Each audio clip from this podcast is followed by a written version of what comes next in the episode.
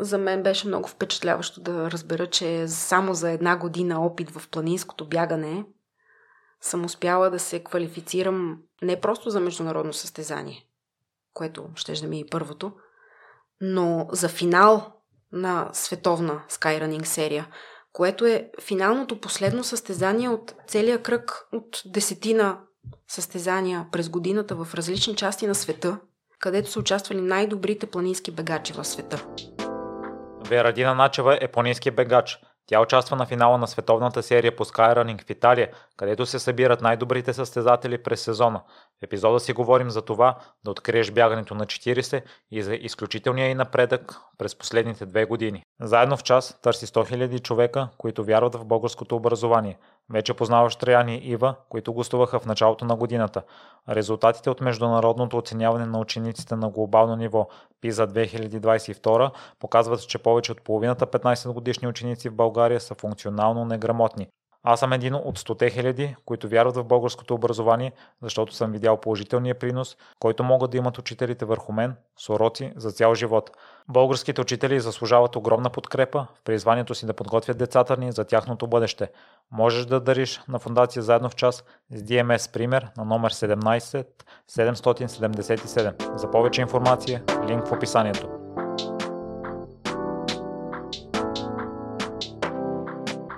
Здравей, Ина. Благодаря много за приятата покана. Здравей, Миро. Аз благодаря за поканата. Благодаря, че намери време за мен и за слушателите в твоята супер натоварена програма и успешна такава. Е, моля ти, няма нищо. И за мен да... е удоволствие, наистина. И за мен е удоволствие да си говорим до момента и сега съм сигурен, че ще бъде удоволствие на слушателите да споделиш твоите истории. И мисля, ще да започнем там, че на 40 години си открила бягането по много случайно стечение на обстоятелствата. Та какви са тези случайно стечения на обстоятелствата? Да, наистина е така. Изненадващо беше и за мен. Започна по-миналата зима, когато в дните на предизвикателството реших да отида да си купя книгата за лавините на мой приятел. А в дните на кое предизвикателство? Дните на предизвикателството са формат организиран от стената, в който се представят много разнородни и интересни събития, филми, прожекции на планинска тематика, на екстремни планински спортове, ски, катерене и други. Правят се също ателиета по първа помощ. И има така малко оформено ателие като базар, където се представят други организации, природозащитни или както, например, беше ателието на Българската асоциация по ски свободен и екстремен стил, където момчил беше предлагаше своята книга за лавините, която за мен представляваше голям интерес да си я купя и да се образовам от тази гледна точка за безопасността в планината, тъй като аз съм планинар и скиор.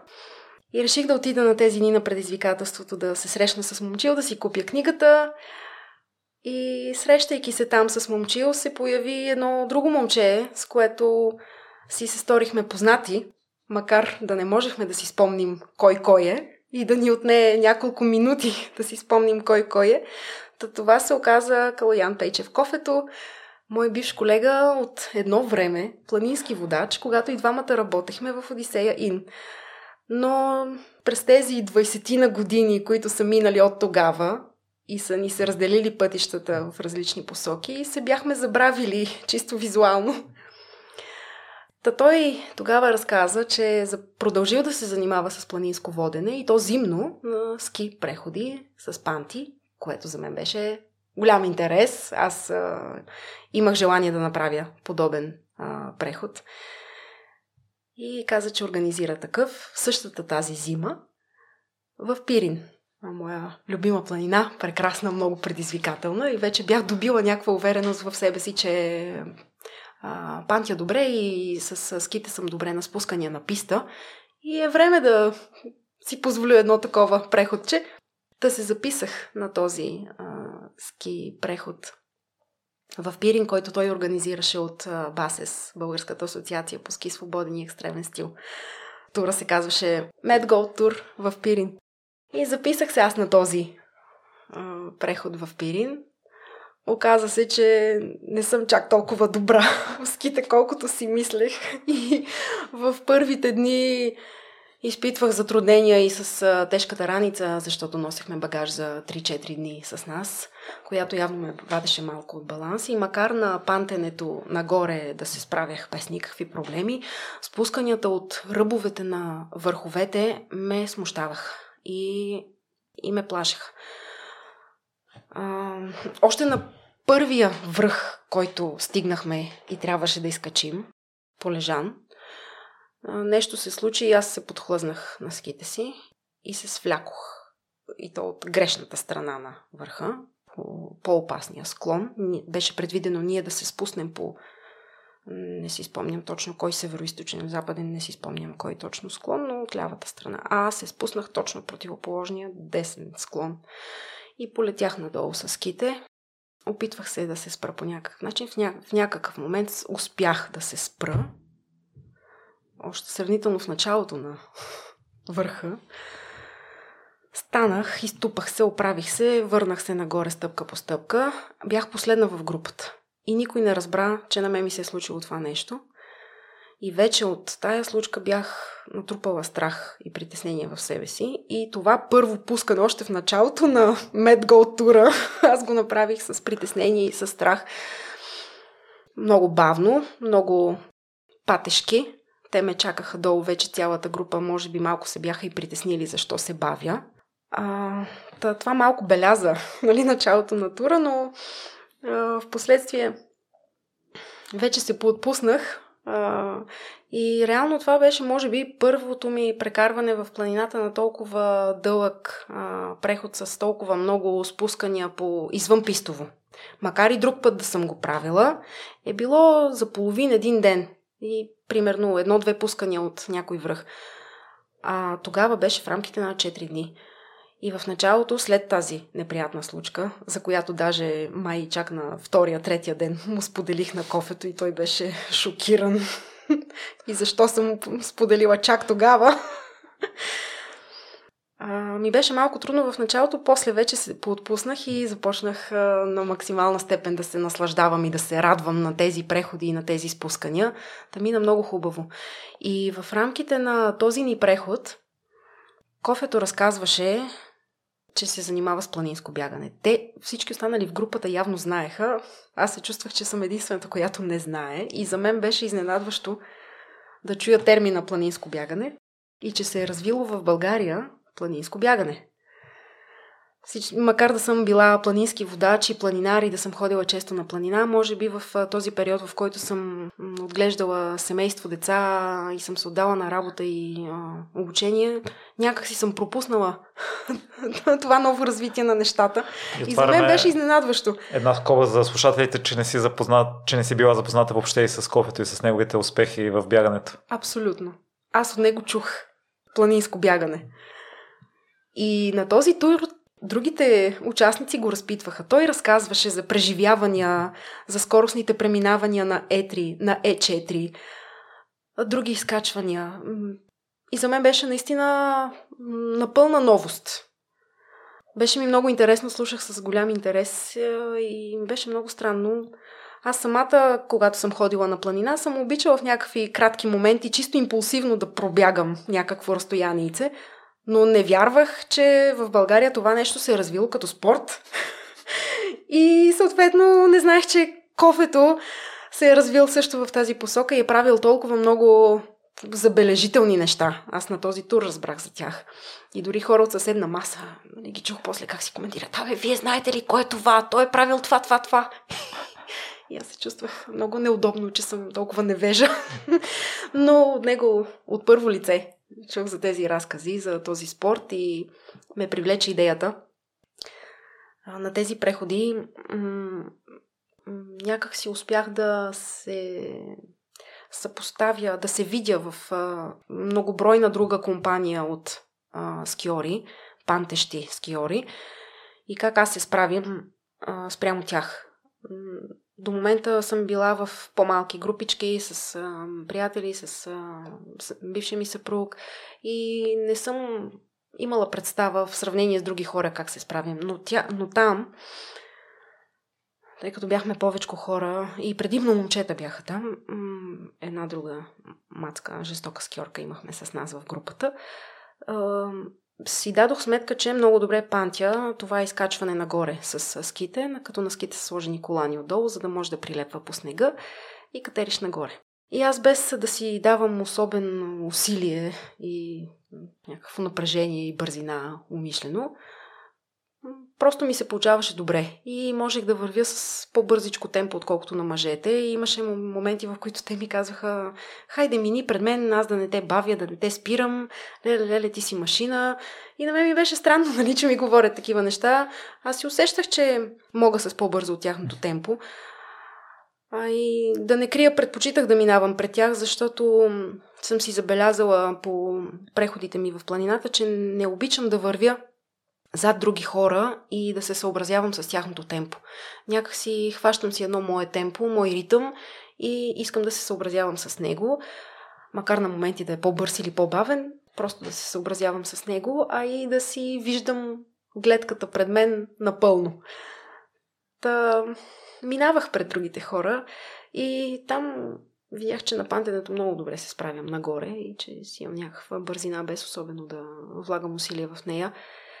И кофето, когато разказа, че се занимава с летни бързоходни преходи в планината, мен това много ме привлече като идея да пробвам как ще ми се получи. Бях сигурна, че ще ми хареса, защото съм обичала от време на време в планината е така да пробягам нещо бързичко или да го мина по-бързо от обичайното туристическо темпо.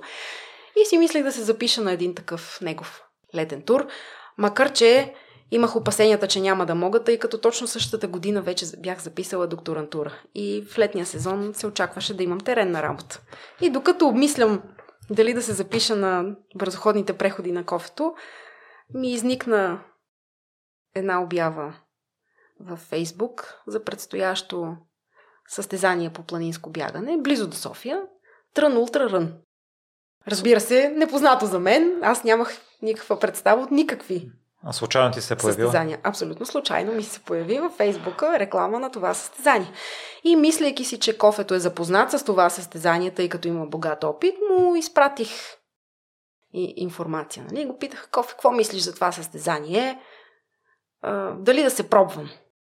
И той ме поощри и каза, пробвай се! Аз си мислех, че той го познава това състезание и знае, що за състезание е, а то се оказа, че то самото също за първи път се организира и то самото е дебютно. Та това беше моя първи дебют. Реших да се запиша на това състезание, тъй като беше близо до София.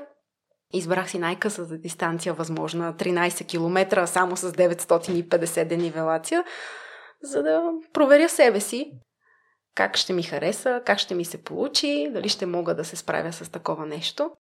Отидох два пъти до Трънския район, за да проверя трасето, все пак да се запозная с него. Направих го на, на две части, тъй като в трасето влизаше изкачвания на два последователни върха. В единия ден отидох да направя единия, в другия ден отидох да направя другия. А, и възоснова на това време, което ми отне да направя тези изкачвания с опити за бягане, където е възможно, защото изкачванията си бяха стръмни. Просто няма как на изкачване, поне аз не можех да бягам. И възоснова на това време, което ми е отнело а, на проверката на трасето, предполагах, че общо цялото трасе ми идва 4 часа. Защото двете по-отделно ги правих за 2 часа. Беше много горещо, нали, бавно, даже на второто минаване някакъв, някаква умора и пристъпна умора получих, да легнах да си ям и да си почивам. и се надявах на самото състезание да успея да го направя за под 4 часа, нали, някъде около 3, ако успея да го направя, си мислех, че ще съм много доволна от себе си. И за целта за предстоящото ми първо състезание в живота, а, отидох все пак да се подготвя и да се опитам да бягам в планината на Витоша. Няколко излизания направих на Витоша в опити за бягане. Кога се получаваше, кога не. На спускане се получаваше добре, на изкачване ми беше уморително. Даже първите пъти само ходех. И се опитвах някакъв кратък участък все пак да пробягам, защото е състезание по бягане, не може само да ходя. И вървя, вървя, опитвах се да бягам. малко трудно, уморявах се. Та, за състезанието се надявах поне за около 3 часа да го направя и нямах никакви очаквания към себе си, освен това ми желание за около 3 часа да го направя. Дойде момента, отидох на старта и на регистрацията се оказа, че там са двама мои бивши колеги и други планински водачи и колежка от Министерството, с които безумно много си се изненадахме да се видим един други го там. И това бяха единствените хора, които познавах там на място и се чувствах много странно, като аутсайдер, някакъв паднал от луната. И, и екипировка подходяща нямах. Явих се с а, туристическите обувки на дъщеря ми, които са една идея по-леки от моите туристически обувки. Разбира се, нямах бегачески обувки тогава скиорски щеки, някакви памучни шорти и тениска. И на фона на всички останали участници, които виждах на старта, екипирани в клинчета, в бегачески маратонки, някакви шишенца и такива ранички подходящи, аз се чувствах много неудобно и некомфортно. Но пък цялата еуфория от всичките тези позитивни хора и от това, което ни предстои, и мен ме завладя. И напълно си се насладих на бягането. Природата там е безумно красива. Неочаквано за мен панорамни гледки от връхчетата, едни букови влажни, девствени гори, едни люлякови гори, които и, и ти идват супер изненадващо, и гъсти, ароматни, лилави на цвят на фона на синьото небе. Просто невероятно красива природа, неочаквано за мен се оказа, че има там толкова близо до София и това също много ме поглъщаше и ми даваше енергията и мотивацията с удоволствие да бягам. То пък се оказа и бързо. И на втория връх а, а даже и преди, преди това, чакай да ти кажа. Аз го правех предимно за удоволствието си. Без очаквания, без някакви надежди, нали, за нищо. Отивам да се пробвам просто. И се шегувах с хората. Някой си слуша музика, аз минавам, кефа се на музиката му, виждам един бегач, който беше спрял навел да си оправя нещо и му капеше потът главата. И аз го избазиках. Нещо ти тече. И той в първи момент се шашави си помисли, че водата от мущука му тече. И се стъпи са такъв. В следващия момент усети, че го базикам. И после по-нагоре, вече в началото на, след, на втория, а, на спускането на този първи връх, се засякох с бегач и го питах колко е часа за да мога да си направя преценка за колко време съм взела изкачването и спускането на първия. И той каза, че е отминал само един час от началото на старта. И аз супер много се зарадвах тогава и си казах, е, Верадина, ти си супер! Само за един час, нали, си изкачила и си спуснала първия връх. Значи има шанс и втория връх, ако го вземеш за един час, да си супер добро време и много по-малко от трите часа, които съм имала като идея. И този същия човек ми каза, така малко извинително, е, аз аз съм принципно шосеен бегач, аз не съм планински бегач, тук ми е малко трудно, нали? аз се обърнах към него и му казах, аз не съм абсолютно никакъв бегач. И той много се очуди и продължихме да си бягаме. На второто връхче на изкачването пак така имах някакъв кратък разговор, шеговит с един друг мъж бегач. Той ме виждаше, че явно добре катерия нагоре. За щастие времето беше благосклонно, не много горещо. Даже предната нощ беше валяла градушка и беше малко под риск дали ще се проведе състезанието, но си се проведе и благодарение на това беше още прохладничко времето, подходящо за бягане и аз катеря си вече в ентусиазъм второто връхче и ме вижда един друг мегач и така леко притеснен ме пита вие на коя дистанция сте? И аз на кратката, спокойно. Не знам дали ми долови шегата човека, но както и да е.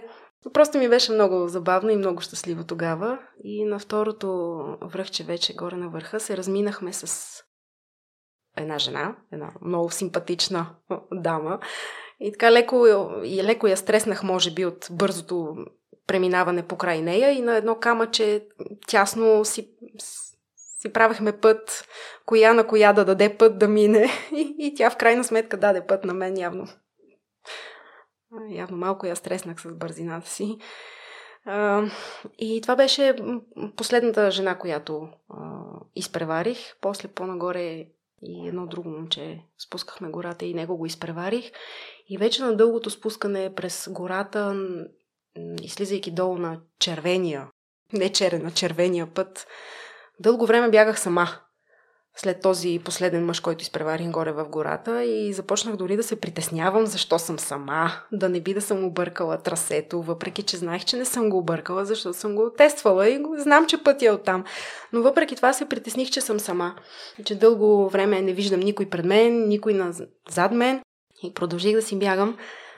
Вече достигнах и финалната част на трасето на асфалтовия път в селото, вече към финала и асфалтовия път много ме уморяваше. Мен много досадно ми беше и така, докато си мислех и се мотивирах, хайде още малко ти остава, браво, направи го това, само той асфалт да мине, хайде сега до тази къща, хайде сега до тази чешма, да се мотивирам сама себе си да изкарам и до края на асфалта.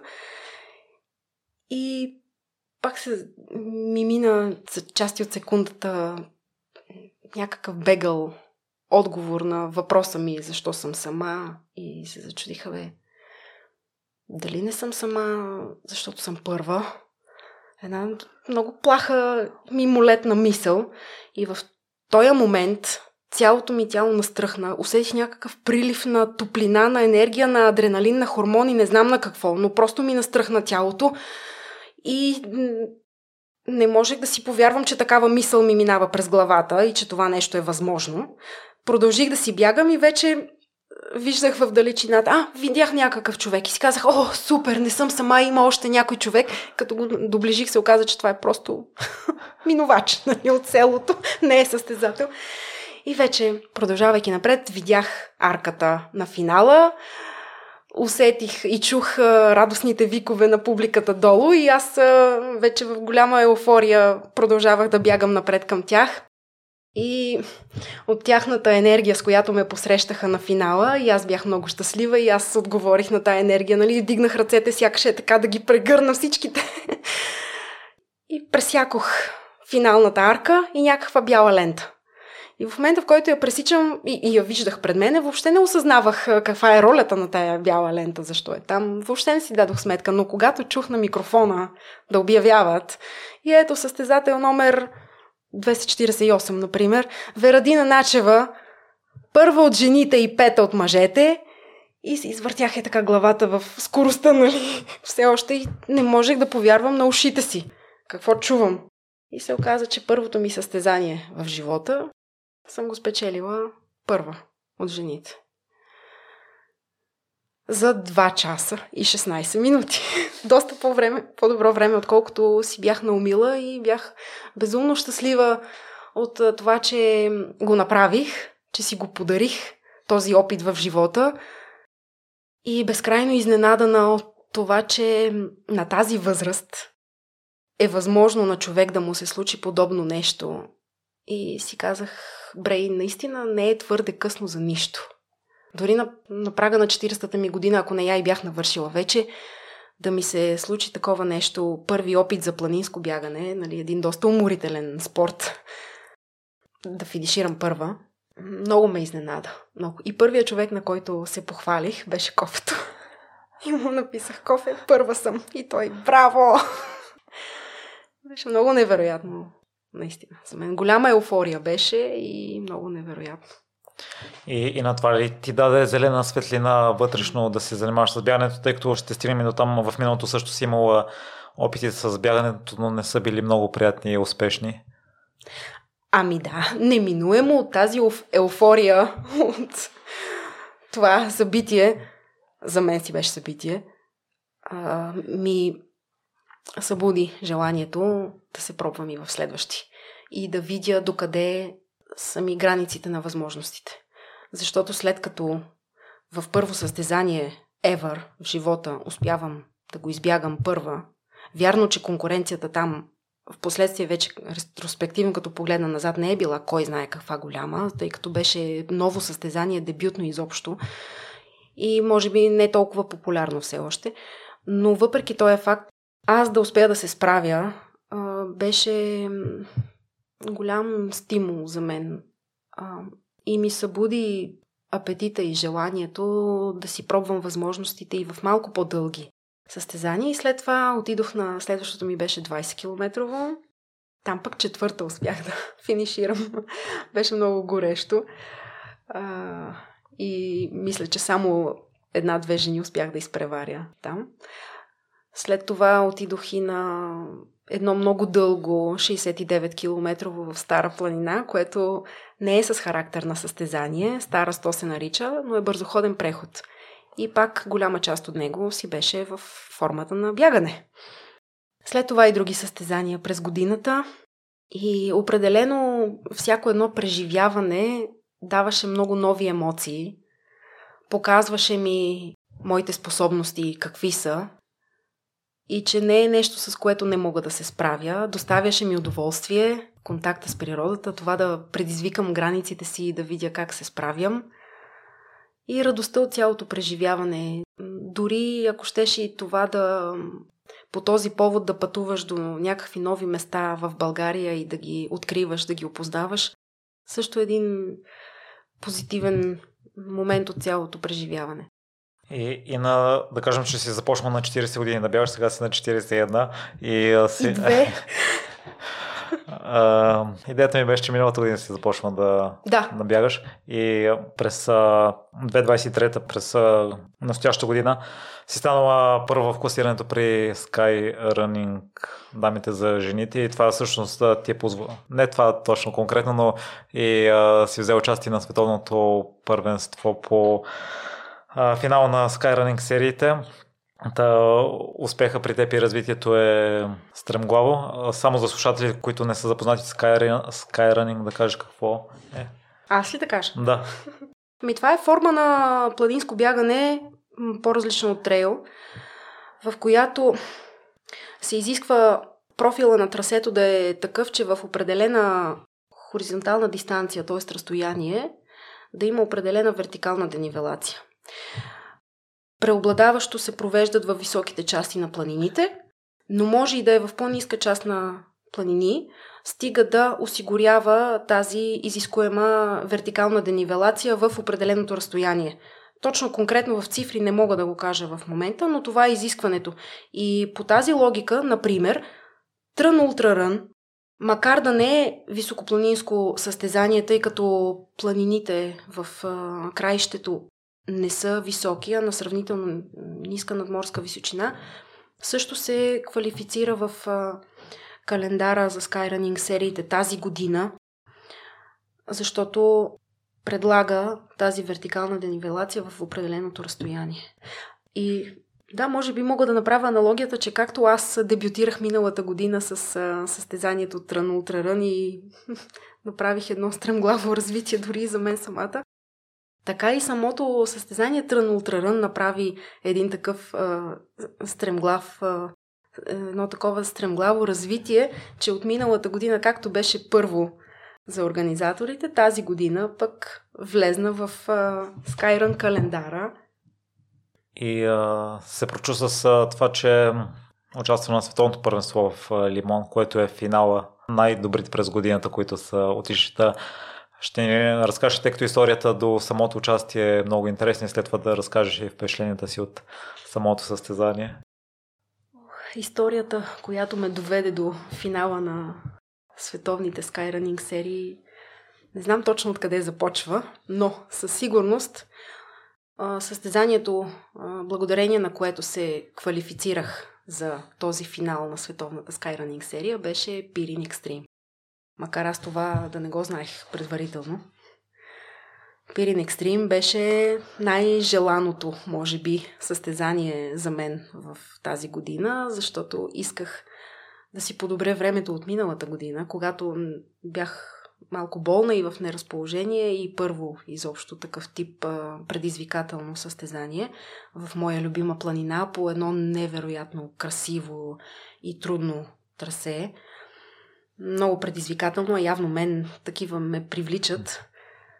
И целта ми за тази годишното състезание Пирин Extreme беше да си подобря времето от миналата година. Да го направя по-добро за мен и с нетърпение го чаках също, защото се падна и на рождения ми ден. И това допълнително внасяше една еуфория и а, нетърпение за него, защото се очакваше да е един невероятен начин, по който аз да си прекарам рождения ден. Да срещна толкова много приятни и позитивни хора там на старта, да споделим трасето, да споделим състезанието. Просто е нещо уникално. И за мое щастие много добре се получи състезанието там. На първия пункт на хижа Вихрен стигнах първа от жените. Горе на Котешкия чал се дърпахме с, и бягахме заедно, така да се каже, с полякинята.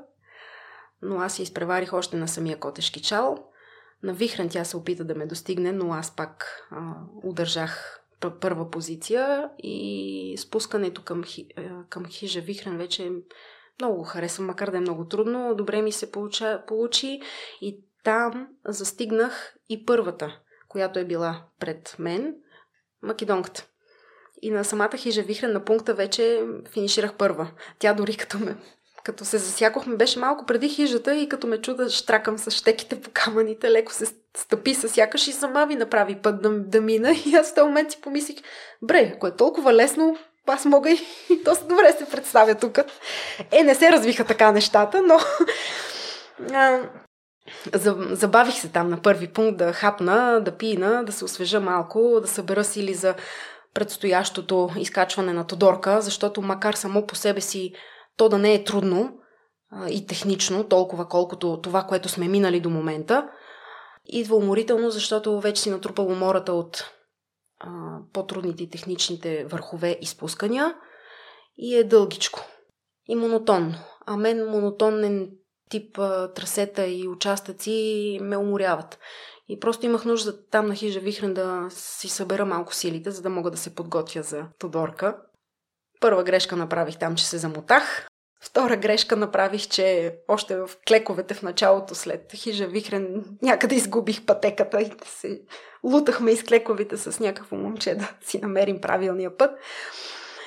И вече на изкачването на Тодорка този път по-добре ми се получи от миналата година. И на пункта горе доброволците много ми се зарадваха и казаха, давай, ти изглеждаш добре, окей си, а, за разлика от тебе, жената, която е пред тебе, македонката, никак не е в добро състояние и имаш шанс да я настигнеш. Тя е на 10 на минути пред тебе. Давай! И аз се вдъхнових, знаеки, че това спускане в гората е по много мека, хубава, приятна пътека и миналата година много добре ми се получи, макар да бях в това общо състояние. Много го харесвам, знаех, че много добре ще ми се получи и се мотивирах така бързо да го спусна, за да достигна македонката. А, но направих друга поредна грешка, че си изгубих търсето. Не можах и на часовника да си отворя трака, за да се върна обратно. Та излишно убих един път в а, прашния а, път, който беше в ремонт. Успях да се върна после обратно на трасето си, макар да имах колебания дали е то, дали не е част от в обратната посока, но както и де. Притеснявах се, ядосвах се на себе си, че съм допуснала тая грешка.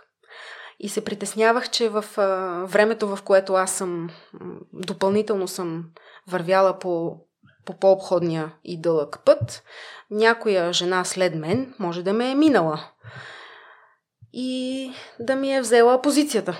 И вече Стигайки до Банско и наближавайки до финала, аз бях в такава нервна криза. Ядосвайки се на себе си, едва се въздържах да не се разплача, докато бягам. Но стигайки до финала и прекосявайки вече финалната линия и арката, обявиха на микрофона, че съм трета и радостта ми, че съм успяла да си запазя третата позиция, макар тези грешки, беше неописуема.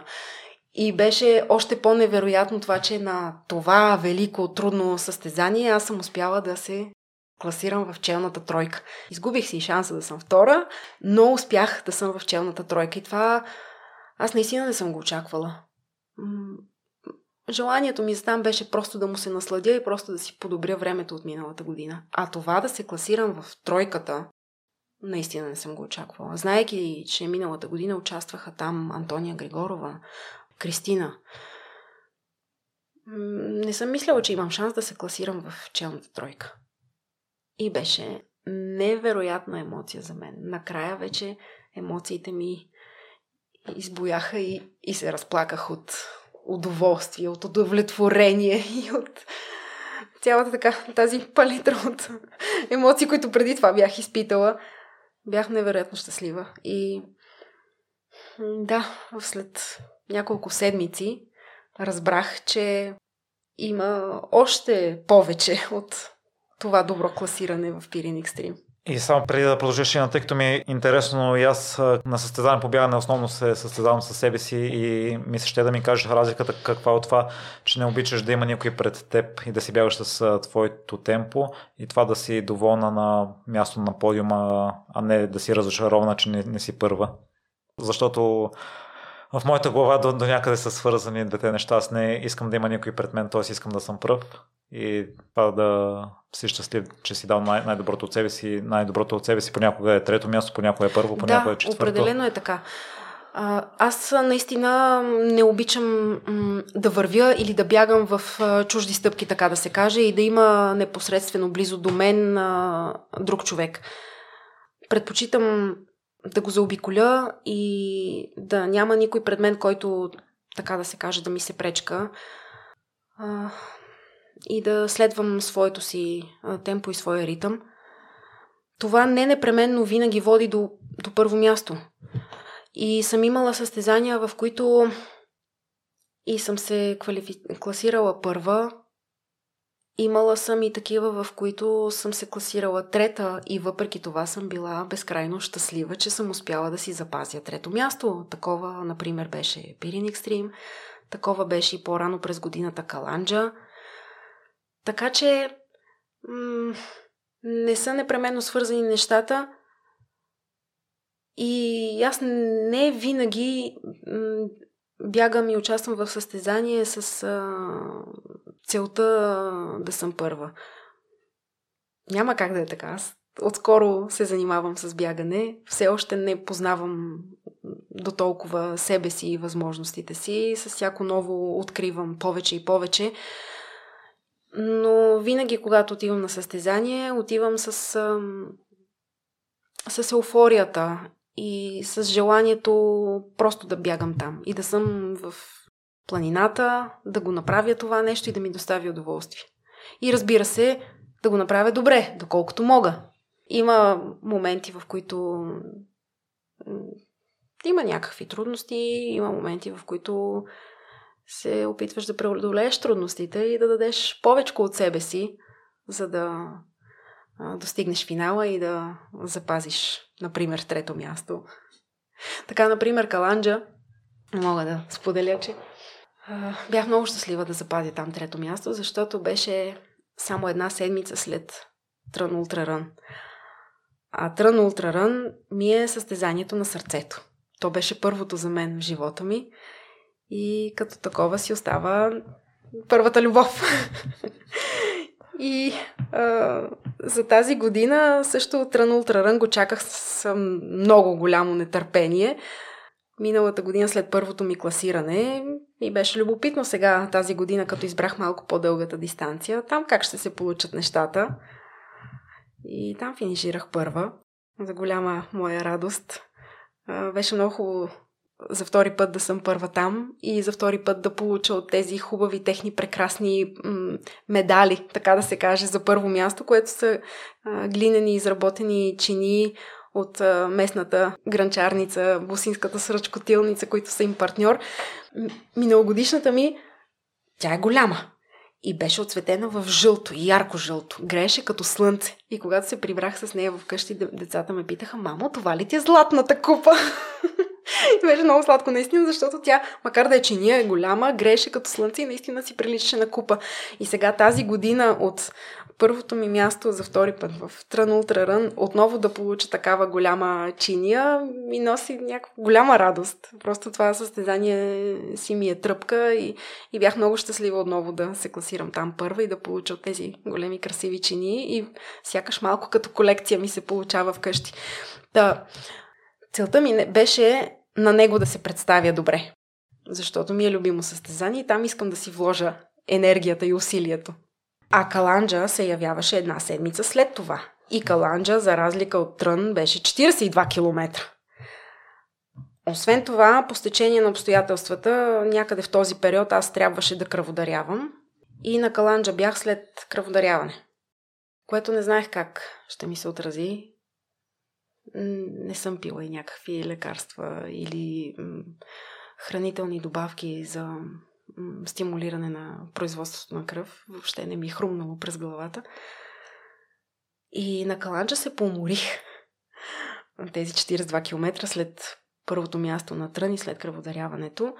Поморих се, имах там а, някакъв много труден момент, за който мога да ви разкажа. Още в началото, на равен участък в полето, излезна някакъв много силен вятър, който аз го усещах като много силен вятър. После като си общувах с другите, се оказа, че почти никой не е усетил такъв силен вятър. Може би за моите 50 кг е имал такова влияние. И много ме уморяваше този вятър насрещен да бягам срещу него. Изтощаваше ме много. И още тогава се предадох и имах чувството, че се предавам, нали си казваме, е, тук избяга ми шанса за добро класиране. Почнаха да ме задминават Моника Филипова, още една друга жена, още една друга жена и аз започнах да се демотивирам и да се натъжавам, че си ме изпреварват и тук няма да, да е добро бягане. Но достигнах един мъж, който бягаше пред мен и бягаше с а, моето темпо. Може би това е било единствения случай, в който доброволно да съм застанала да бягам зад някой в моите крачки, просто за да ми помага и да разбива вятъра пред мен. И много ми помогна това да бягам зад него. Възстанови ми силите, помогна ми по-бързо да го и нормално да го мина този участък. Впоследствие мисля, че същия мъж е бил а, пак се засякохме заедно и на едно стръмно изкачване, на което се бях уморила вече от този труден вятър по-надолу.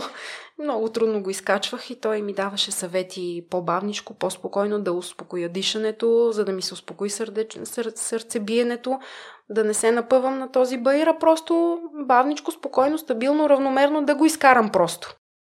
И благодарение на неговите съвети успях да го изкарам този баир. Предстоеше едно стръмно спускане и той ми даваше така указания за трасето, защото явно го познаваше. А аз там отивах за първи път. И ми каза, сега от тук надолу до еди къде си следва само спускане. Ако си добра на спускане, дава и има, шанс, има шанса да си възстановиш мястото, нали, да изпревариш тези, които допреди това са те изпреварили. И аз се зарадвах. Юхо, хайде надолу. И наистина много добро спускане си направих. Задминах някои жени. Повъзстанових си явно мястото напред, но все пак си ми беше уморително по средата на трасето. Вече си усещах умората. Там ме достигаше някаква жена зад мен. Аз се напъвах да бягам, да продължавам да бягам бързо, за да не ме достигне. И умората си я усещах вече. И единствената мисъл, която ме мотивираше, беше да стигна до гледките с морето. Защото беше чакано за мене състезание. Това защото беше първи тип крайморско състезание за мен и нямах търпение така да, да видя морето и да бягам близо до морето с гледка към морето. И наближавайки гледките към морето, съвсем случайно вдигнах поглед в ляво и видях горичка от странджанската зеленика. И макар за първи път да я виждам на живо, я разпознах и се сетих, че е тя и супер много се зарадвах и това така ми вля една еуфория в мене и в бягането. И си казах, ей, после, ако има възможност, ще се върна до тук по-близо да си я разгледам. Много и се зарадвах. И даже на някои други бегачи, които идваха покрай мен, им казвах, ей, там в ляво има странджанска зеленика, вижте я, нали, да не я пропуснете. И вече като наближихме гледките към морето, така си повъзстанових малко еуфорията и, и силите за бягане. Беше ми интересно, между другото, слушайки твоите предавания, да чуя от интервюто ти с Моника Филипова как тя е преживяла това състезание, защото е единственото за мен, в, която, в което сме били а, заедно. И тя тогава се класира първа, а аз успях трета да запазя позиция и ми беше интересно да чуя как, тя как е преживяла състезанието и да разбера, че е имала дори някакви трудни моменти, в които Милен Тончев е помагал и и че за нея също е било трудно да, да изкара края на състезанието. Дори не е била и толкова доволна от себе си по начина по който го е избягала. И ми беше интересно просто да чуя една такава обратна връзка чрез твоето интервю с нея за тази добра бегачка, с която за първи път така ми се случи да съм в едно общо състезание. А, и вече накрая към състезанието, нали, слушайки нейния разказ си казах, ей, Вердина, ти ако съм знаела, нали, че тя е имала затруднения, щях да се напъна още малко, нали, да съм по-близо като време поне до нейното.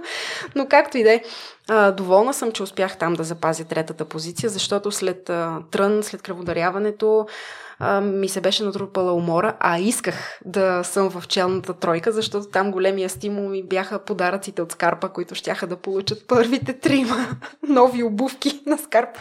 И бях безкрайно доволна от моето си представяне там. И че успях да се класирам трета на една стълбичка с Моника Филипова и да си получа тези така желани маратонки. Та не винаги м- м- да се класираш непременно на първо място е целта. И не винаги носи най-голямото удовлетворение. И, и на това средностатистически човек, който не се занимава с бягане, има други интереси по какъв начин може да го приложи в живота си. Някой път ще се появят трудности, но трябва да даваме най-доброто от себе си. Някой път ще бъдем най-добри в това, което правим, някой път не някой път ще ни яд, може би, че не сме дали максимум от себе си, защото не сме били запознати от обстоятелствата, които са може да ни мотивират допълнително. Да, така е. Дава ти една различна гледна точка за, за нещата от живота и дори за по битови неща и неща, които са в съвсем различна сфера от живота. Но на мен поне ми показва, че човек като организъм чисто физически, а и психологически е способен на много. Дори повече от това, което си мисли, че е способен. И не е добре да си поставяме ние ограничения, а да си дадем шанса да, да, да се проверим на какво сме способни. И трудностите, които срещаме на моменти в живота си, било то в бягане, в някаква физическа активност или съвсем друга сфера, да намираме силите в себе си да успеем да преодолеем тая трудност. Защото ни вдига на едно по-високо ниво. Да успееш да се справиш с някаква трудност и с някакво предизвикателство в живота е невероятно удовлетворяващо. И ти дава самочувствието и самоувереността, че си способен и че можеш още. И съответно дава едно много голямо удовлетворение. Поне при мен е така. И да се върна на Лимон и съм предизвикателно е било и самото участие там. Не самото участие, самото стигане до самото Пътя участие. До там. Ами и участието си беше предизвикателно, но и трасето да е предизвикателно. Но и, защото преди това е пътя ми до там наистина беше безкрайно вълнуващ. Както случайно разбрах, че от Spirin Extreme съм се квалифицирала за лимоне, беше невероятна изненада за мен. Така и цялото развитие в последствие на нещата, докато се стигне до реалното ми участие там, беше много вълнуващ път и преживях някакви много силни моменти, които не съм очаквала, че може да ми се случат и да преживея. Определено за мен беше много впечатляващо да разбера, че само за една година опит в планинското бягане съм успяла да се квалифицирам не просто за международно състезание, което ще да ми е първото, но за финал на световна Skyrunning серия, което е финалното последно състезание от целия кръг от десетина състезания през годината в различни части на света, където са участвали най-добрите планински бегачи в света. И аз, Верадина от Дупница или от София, с една година опит да успея да се квалифицирам за финал на световно, за мен беше невероятно. Изненадващо. И не исках да пропускам този шанс, защото си мисля, че е шанс веднъж в живота. Много съм благодарна на Българската федерация по скайрани, че застанаха зад мене чисто финансово да ме подкрепят с пътя до там. И съм безкрайно благодарна на всичките хора, приятели, роднини и дори непознати, които благоволиха да ме подкрепят не само морално, но и финансово за участието ми там, защото м- макар да е неудобно да го споделя с а, приятели, с бегаческо общество, а, не можех да си го позволя чисто финансово сама с а, чисто сама да си позволя пътуването и участието до там, макар че като квалифициран състезател ме освобождават от такса. Тя самата за щастие не е кой знае колко тремендъс, нали, голяма. на фона на други наши български състезания имаме, на наши състезания има много по-високи такси, отколкото там на този финален кръг. Както и да е, освободен съм, съм такса. Федерацията ме подкрепи с пътя, но имаше други разходи, които сама нямаше как да мога да си ги позволя. И а, реших да на състезанието на Беласица, което беше едно от следващите и предходни на Лимоне, да съобщя тази новина, че съм се квалифицирала за финалния кръг на световното, с молба към другите бегачи и хора там, ако имат възможност да ме подкрепят. И съм благодарна на Влади Милушев, че се съгласи да го направим това нещо. И в последствие, неочаквано за мен, такава мощна вълна от подкрепа ме заля. Толкова много пожелания, надъхващи съобщения и съобщения, които ми разкриваха неща, които хората явно мислят за мен, но просто не е имало случай, в който да си ги кажем по този начин, които толкова много ме развълнуваха имах моменти, един ден, в който не бях на себе си от цялата тази емоция, от цялата тази любов и подкрепа, която получавах. Имаше моменти, в които се разплаквах от вълнение. Съвсем случайно, в един от първите дни, в, кои, в които бях разбрала, че съм се квалифицирала за там и още се колебаех какви стъпки да предприема, че да мога да си осигуря пътуването и участието до там, срещнах мой приятел, дългогодишен от родния ни град Дупница, който живее и работи в София, една много цветна и творческа натура, с който винаги много се радваме, когато се видим. И съвсем случайно се срещаме в двора на университета. Аз по моя работа, той случайно там. И, и холахо, как си, какво правиш, ти на къде? И аз му споделям какво съм разбрала току-що, че съм се квалифицирала за финалния кръг на световното по планинско бягане. И той ме поглежда и казва, супер! Ама, чакай, ти не започна ли миналата година да бягаш? И аз, да. И той, и сега на световно? да. Леле, супер, отиваш! И аз такава ми искам да отида, но не знам дали ще мога реално да си го позволя. И той, няма да се притесняваш. Аз ще ти помогна. Знаеш колко хора познавам? Само кажи колко ти трябва, ти ще събера. И от него получих първата такава морална, успокоителна подкрепа, че има шанс за мене. Ники Табаков, специално искам да, го, да му благодаря за това, че така ме подкрепи и ми даде спокойствието и коража един от първите, които ми го дадоха това нещо. И в последствие вече предприех и другите стъпки. Беше невероятно цялостното преживяване. Споделих и с а, приятел от Трънското туристическо дружество, които са организаторите на Трън Ултрарън, по повод на едно награждаване, за което те успяха да бъдат а, наградени като инициатива с местно значение на, на годишните награди на Фундация Биоразнообразие, които подпомагат различни бизнеси и форми на прояви а, с природозащитна насоченост. И то беше едно от класираните за тези награди и успяха да спечелят награда на публиката. Та по повод на това награждаване там се видяхме. Аз отидох да ги подкрепя с тяхна тениска.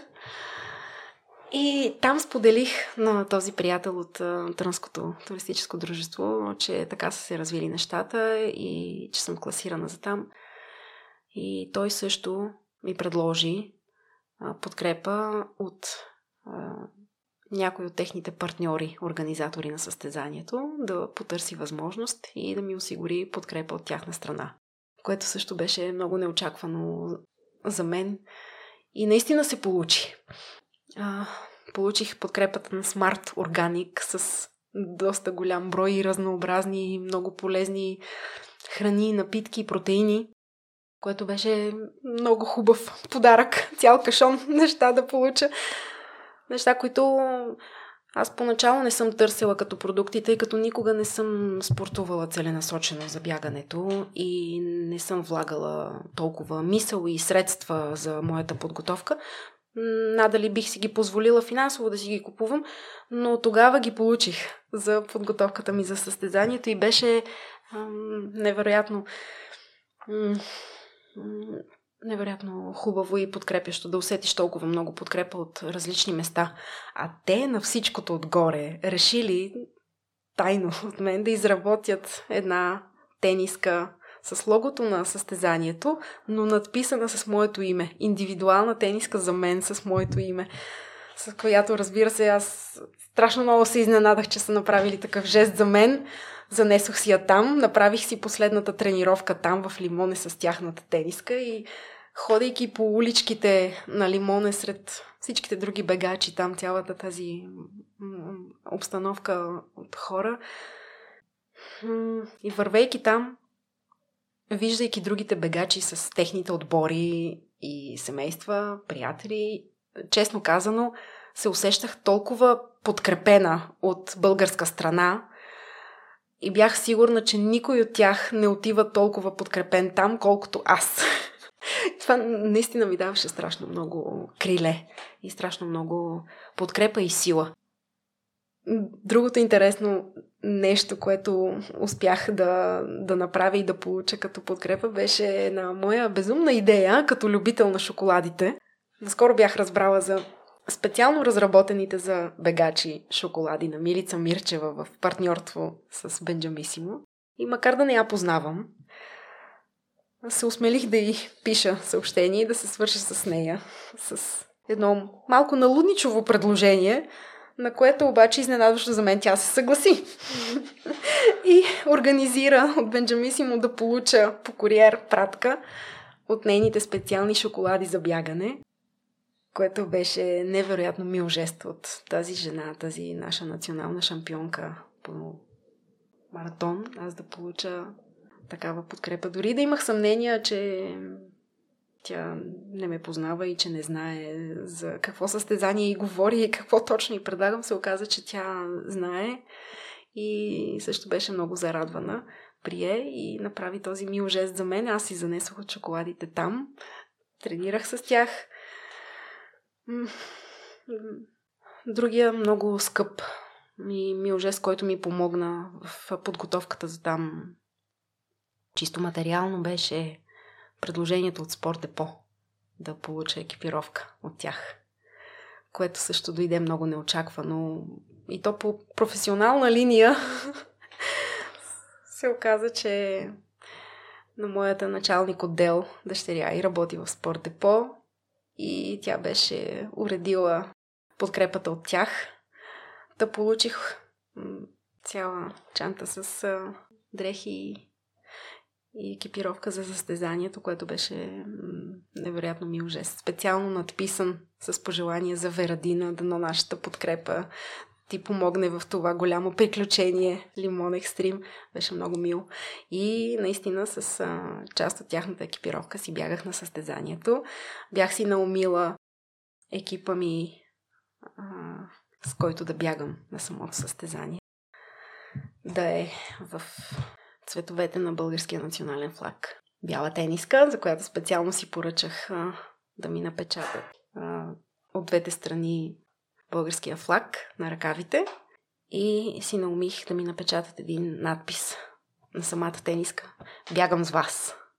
Защото исках да се отблагодаря на всичките тези хора, които ме подкрепиха и да им покажа по такъв начин, че Тяхната подкрепа е много осезаема за мен и е много важна, съществена за мен. И това да стигна аз до лимоне, нали, до някъде се дължи на лично на моите на моя резултат.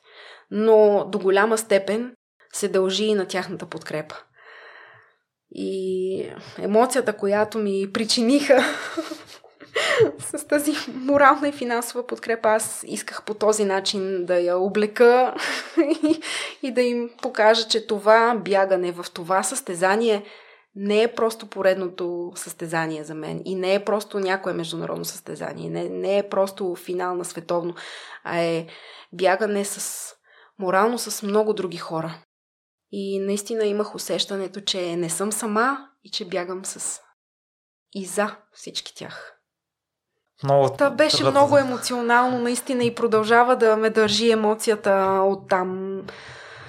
Защото наистина е невероятно за мен самата да достигна такова ниво и да успея да ми се отвори възможността в живота за такова нещо. А, наистина шанс в живота, който не исках да пропускам и и на човек, ако му се отдадат възможности и шансове в живота, просто да не ги пропуска, защото се отварят много други пътища и може да получи подкрепа от неочаквани пътища и от неочаквани хора и по неочакван начин. И всичко това ти показва, че не си сам, че си жив и че има много хора покрай теб, които те обичат, уважават и са склонни да ти помогнат. И, и е много ценен опит в моя живот. И, и въпреки, че ни се отварят вратите понякога, ние трябва да, ние трябва да, да си преминем през тях. И в връзка с това искам да те попитам за уязвимостта и смелостта да поискаш подкрепа от другите тъй като според мен деликатна тема и... Ами деликатно е и наистина в такъв момент а, се чувствах уязвима и м- дълго време се колебаех дали изобщо да, да го направя, защото не е удобно. Но ето, може би събрах някаква смелост и принудена от ситуацията. Просто и давайки си сметката, че това е шанс в живота, който не искам да пропускам, това бяха нещата, които ми даваха смелостта и силата да го направя. Пък ето то се оказа, че не е страшно, не е срамно и е много позитивно и много вдъхновяващо.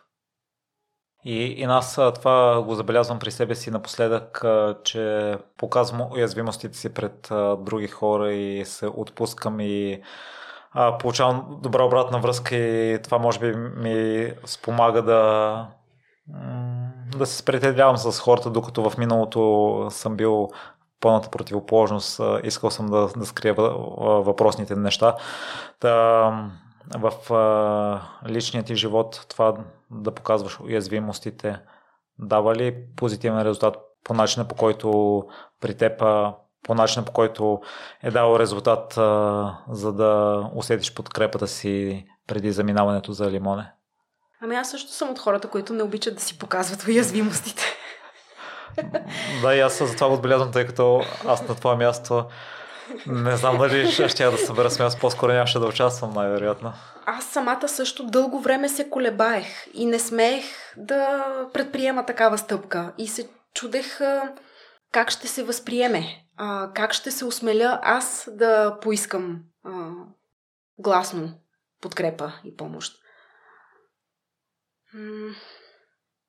Наистина много време ми отне чисто психологически да, да го прес, пре, премисля и да се реша на тази стъпка, защото наистина показва някаква уязвимост, но... А само това, че да силно си го искала, това ли е наделяло? Да, това беше причината да се осмеля да го направя. Тоест желанието Силното да го желание да е не пропускам този шанс и да успея да, да го направя. Да. Желанието да го направя беше много по-силно от притеснението да поискам помощ. Е, това ме реши, да. И вече като видях, започнах да виждам подкрепата и от Българската федерация по Скайран, и от Ники Табаков, и от Трънското туристическо дружество, и, и от Влади Милушев, и от Милица Мирчева, и от началничката ми в работа. Така постепенно се добих спокойствието, че хората са склонни да ми помогнат. И че не е толкова неудобно и страшно. И Надали бих го направила отново, нали?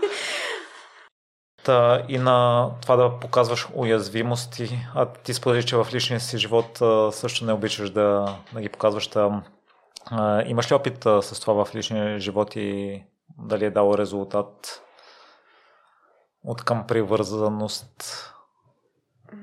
В смисъл, когато си позволиш да покажеш уязвимостта, дали има какъв ефект има? Да, защото дали аз... получаваш подкрепата? Да, защото аз в миналото не съм го правил, може би от срам и това може би на подсъзнателно ниво е отблъскало хората и не съм успял да се сближа с тях, докато сега съм на обратната стратегия, обратна, не стратегия, философии са много по-открити, почти изцяло открити и забелязвам, че хората ме приема такъв какъвто съм и са готови mm-hmm. да ми помогнат да съдействат mm-hmm. и това ни сближава. Mm-hmm.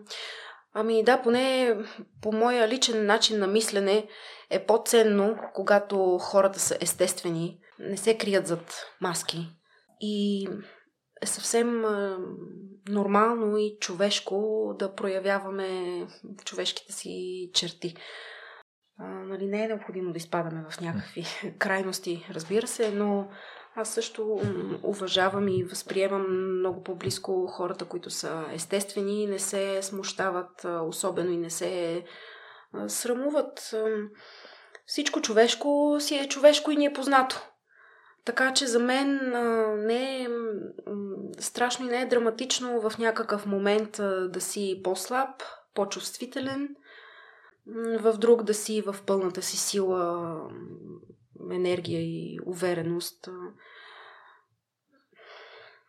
Не мога да кажа дали всеки път, когато съм проявявала чувствителност или уязвимост, дали съм получавала нужната и очаквана подкрепа. Сигурно е така.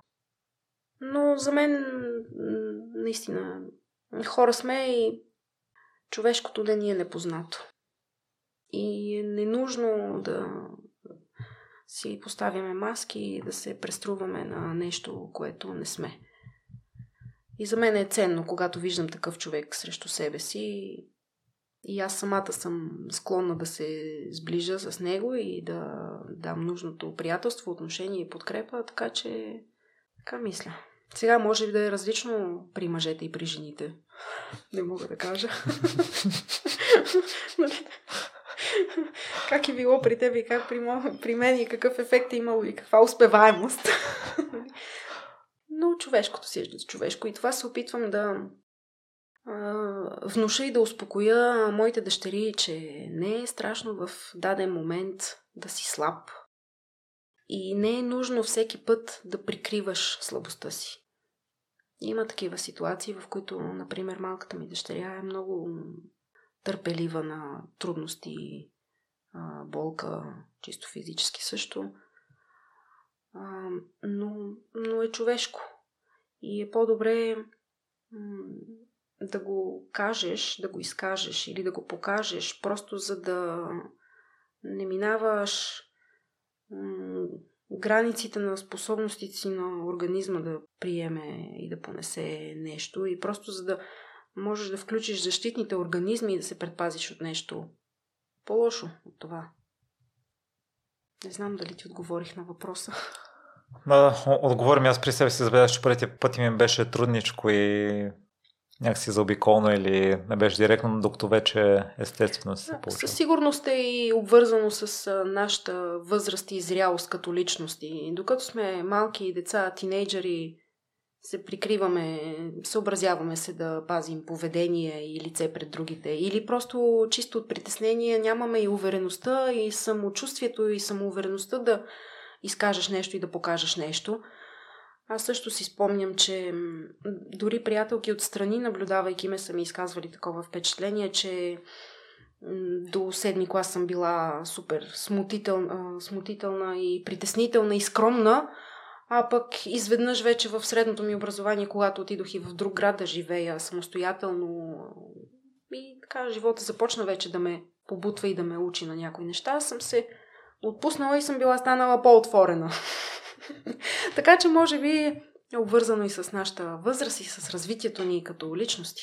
И пропусна да споменеш още една подкреп, която си получила преди състезанието. Ами много съществена подкрепа получих за това, че ми разработиха програма, по която да тренирам за първи път в живота ми.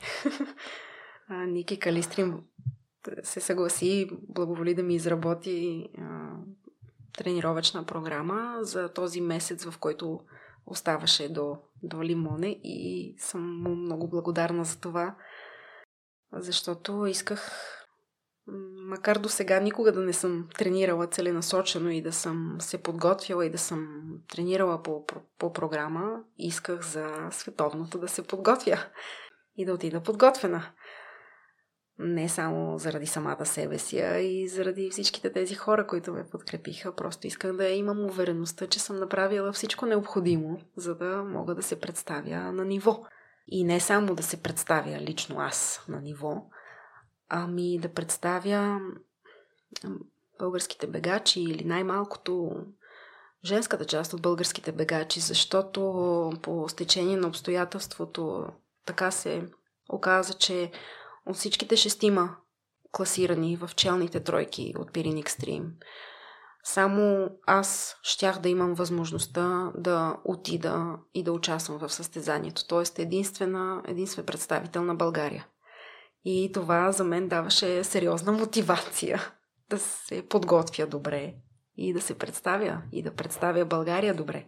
Купих си българското знаме, освен че исках да бягам в облечена в цветовете на българското знаме. Занесох и него там.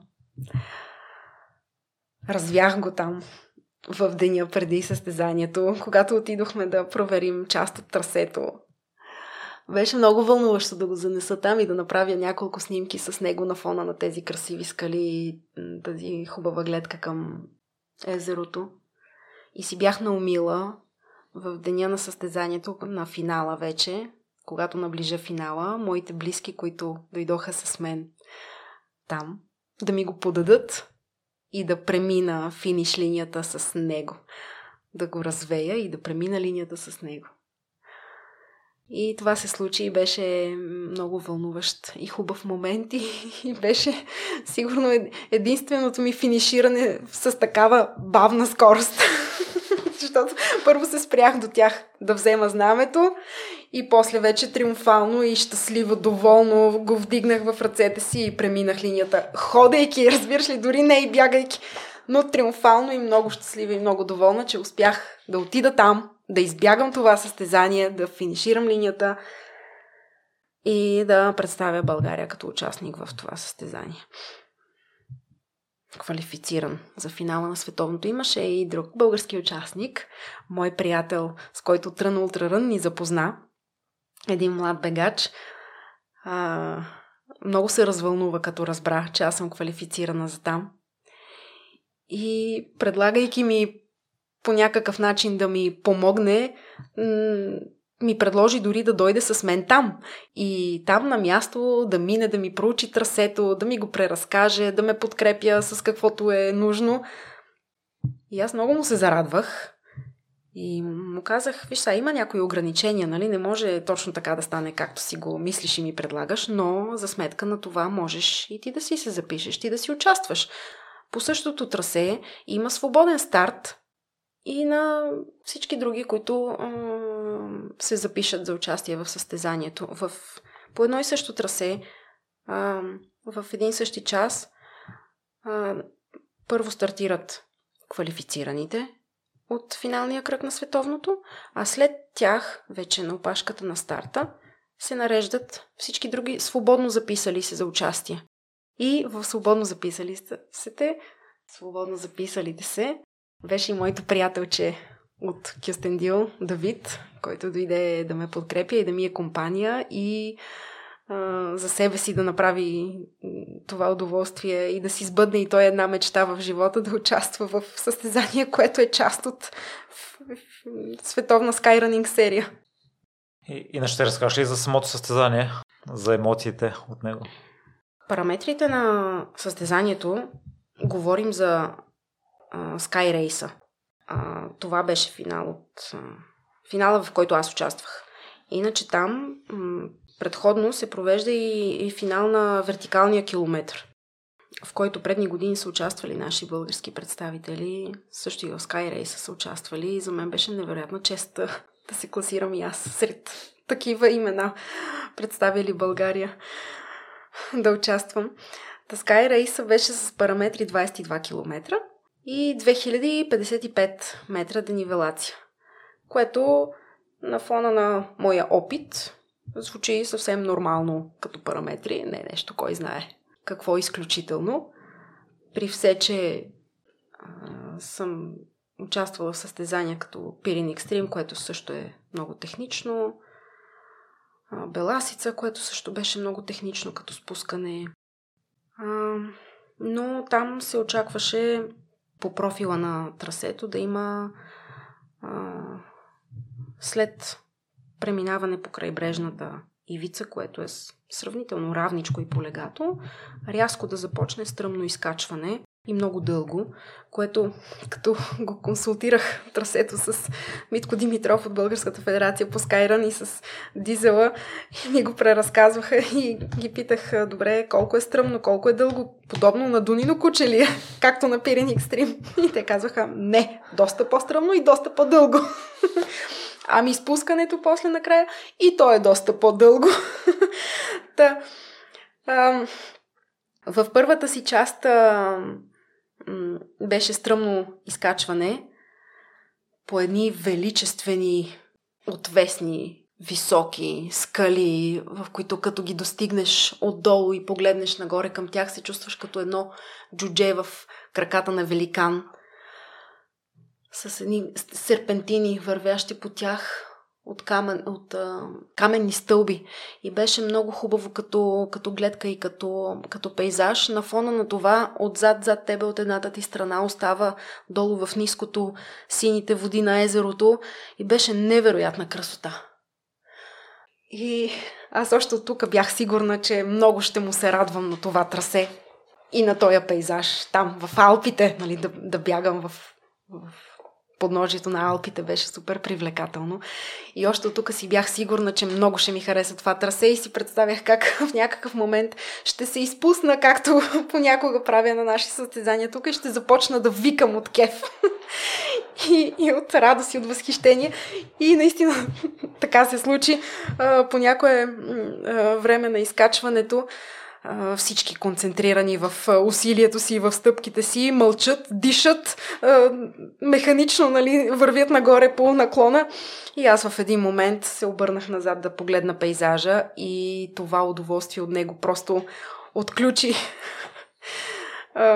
и се извиках и се развиках юху, нали, такива разни тържествени възклицания. И като ме чуха, и те започнаха да викат от удоволствие зад мен.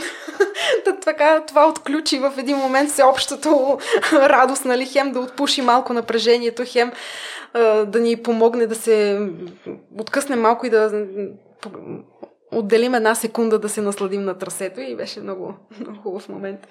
А, тук мога да ти дам един пример и да ви разкажа как по повод на това, че не обичам да бягам зад нечии стъпки, а да следвам собственото си темпо, имах такава ситуация на стръмното изкачване там.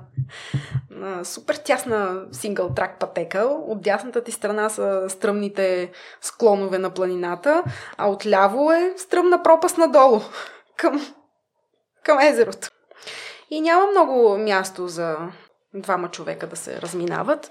Но тъй като дълго време вече бягахме по такъв тип пътека, а и поглеждайки напред, също дълго време предстоеше такъв тип пътека, този пред мен усещах, че ме спира и ме забавя в моето темпо и макар да осъзнавах, че не е най-подходящото място за изпреварване, все пак дълго време нямаше да има по-широк такъв участък и шанс. И виждах, че дори малко в страни да се отмести човека, без да го карам да спира или така, има място да го задмина. И съвсем възпитано го попитах на английски. Извинете, може ли да мина от тук отляво? отляво на вас. И той се обърна и така нервно започна да ми вика какво искаш? А, ти тук не виждаш ли колко е стръмно наляво? Или ще паднеш надолу, или не знам си какво. Почна да се възмущава и да ми се, ми се разфуча. и не ми направи път Останах си да бягам зад него, казах му, окей, добре, as you say. Кротичко си продължих зад него да чакам друга възможност да изпреваря. И след пет крачки буквално същия този бегач го видях как без въобще да даде знак и да попита тези пред него, директно си ги изпревари на същата тая тясна сингъл трак пътека. и аз в този момент се ядосах и се развиках зад него. А току-що на мен какво ми казахте, а сега какво правите? Така имаше малко емоция такава в началото. И после вече нагоре продължаваше това красиво трасе, което супер много ме радваше и ми носеше радост и вдъхновение и така ентусиазъм да, да бягам из него. И интересното беше и хубавото, че тук там по трасето имаше зрители с не, някакви свирки или подобни на свирки неща, с, което, с които вдигаха шум, викаха Форца, Форца Лимоне! Или Але, Але, Але на френски. А в някакъв момент някои на мен ми казаха Айде! на български. И аз много се изненадах. И тези моменти, в които такава подкрепяща публика ти подвиква и те мотивира и ти дава кораж, е, беше за първи път е, преживявам такова нещо. На други състезания тук в България това не се прави, няма го, но там, може би след като е финал на световно, и си имат практиката да ходят на такива състезания като публика и да агитират. И беше супер вълнуващо, много готино беше. На пунктовете също ни подвикваха Давай, форца, форца лимоне! Беше много весело очаквах на пунктовете да има лимони, защото аз съм на състезание обичам да си хапвам лимони с сол. За мен е нещо съвсем бейсик и, не, и необходимо да го има на пунктовете и съм си свикнала така от нашите състезания. Но неприятна изненада за мен беше само това, че там по пунктовете нямаше лимони и сол. И аз ги питах, сол няма ли, лимони няма ли? Не, няма. И предполагам, че ако имаше, повече енергия щях да имам. Беше много топло и с хидратацията беше много такъв момент. Добре, че си взе храничката с двете шишета, за да имам постоянно под ръка удобно пълно шише да пия. М- макар предния ден да беше валяло и цялата нощ предна валя дъжд, се чудех дали ще просъхне терена за следващия ден за състезанието. Всъщност успя да си просъхне, само на места в гората беше малко влажничко и мокричко. И грей на едно слънце, беше страшна жега, съответно много вода а, изразходвах. И по едно време усещах, че устните ми са изсъхнали и са такива много чувствителни, явно са се зачервили от слънцето Бяха ми се дори подоли устните, което също преди това не ми се беше случвало на състезания. Така малко бяха като с хиалурон. а, и след а, втората третина вече на, на трасето започваше едно стръмно, дълго спускане надолу, обратно към градчето и към крайбрежието на езерото. В началото си м- Трасето беше супер технично. Мога да го сравня с спускането от връх Вихрен до хижа Вихрен. Обаче умножено по 10 като дължина. Аз добре, че имам опит от Пирин. Та не ме притесняваше това. Просто трябваше да си бърз, да летиш, да скачаш от, как, от крак на крак, от ляво, от дясно. Беше много забавно, много хубаво. Трудно е, защото пък на места имаше едри камъни, на места те се а, местеха, а на места имаше и песъклив терен. И малко подобно като на хайдушки пътеки, стръмните сипе и участъците, та беше много разнородно като терен. Редуваха се горски пътеки с такъв тип едра скала и с ситни камъчета и беше много разнородно и това го правеше много технично, защото трябваше да съобразяваш почти постоянно, особено на спускането, да си внимателен и да си така под напрежение, да си следиш, да не се отпускаш много, защото тук там някой камък изненадваше или някое сипейче изненадваше.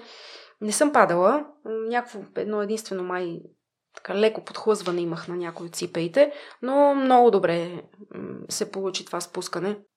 надолу.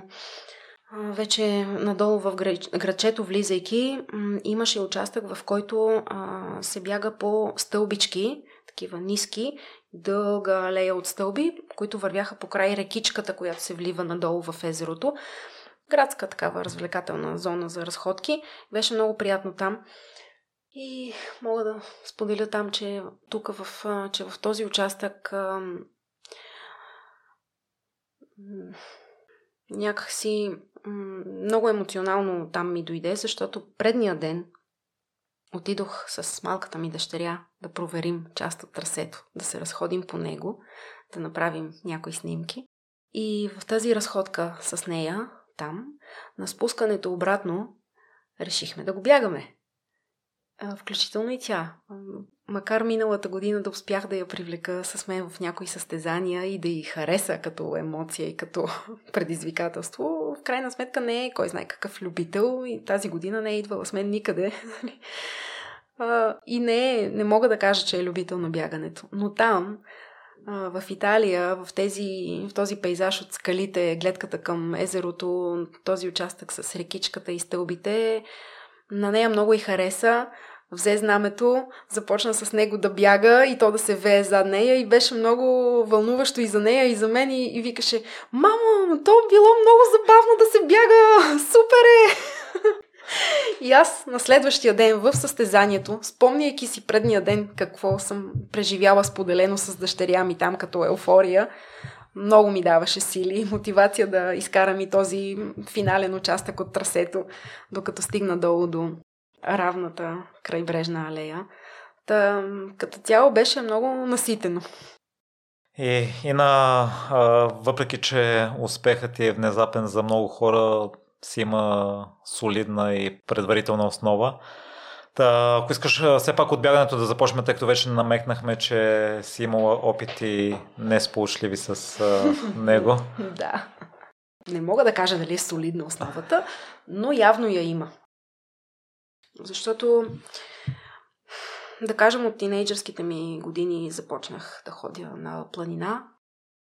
Впоследствие и професионално го развих това нещо, като станах планински водач. Ако е в планината те спечели, тъй като много често споменаваш до момента и красивите гледки, природата, емоциите, които изпитваш в нея? Ами някакво влечение към нея, явно, което се е зародило най-вероятно още в детските години Родителите ни водеха мене и брат ми на природа, било то на, на язовир Дяково или на река Струма на Риболов или ам, в Рила нагоре на някакви кратки разходки, бране на гъби, на боровинки, на капини, на кратки преходи, предимно насочени към после сядане на маса, нали, рядко сме ходили на, на някакви съществени преходи, но все пак а, ми се е зародила тогава, зародил тогава интереса към към планината и хубавото усещане, което ми е давала.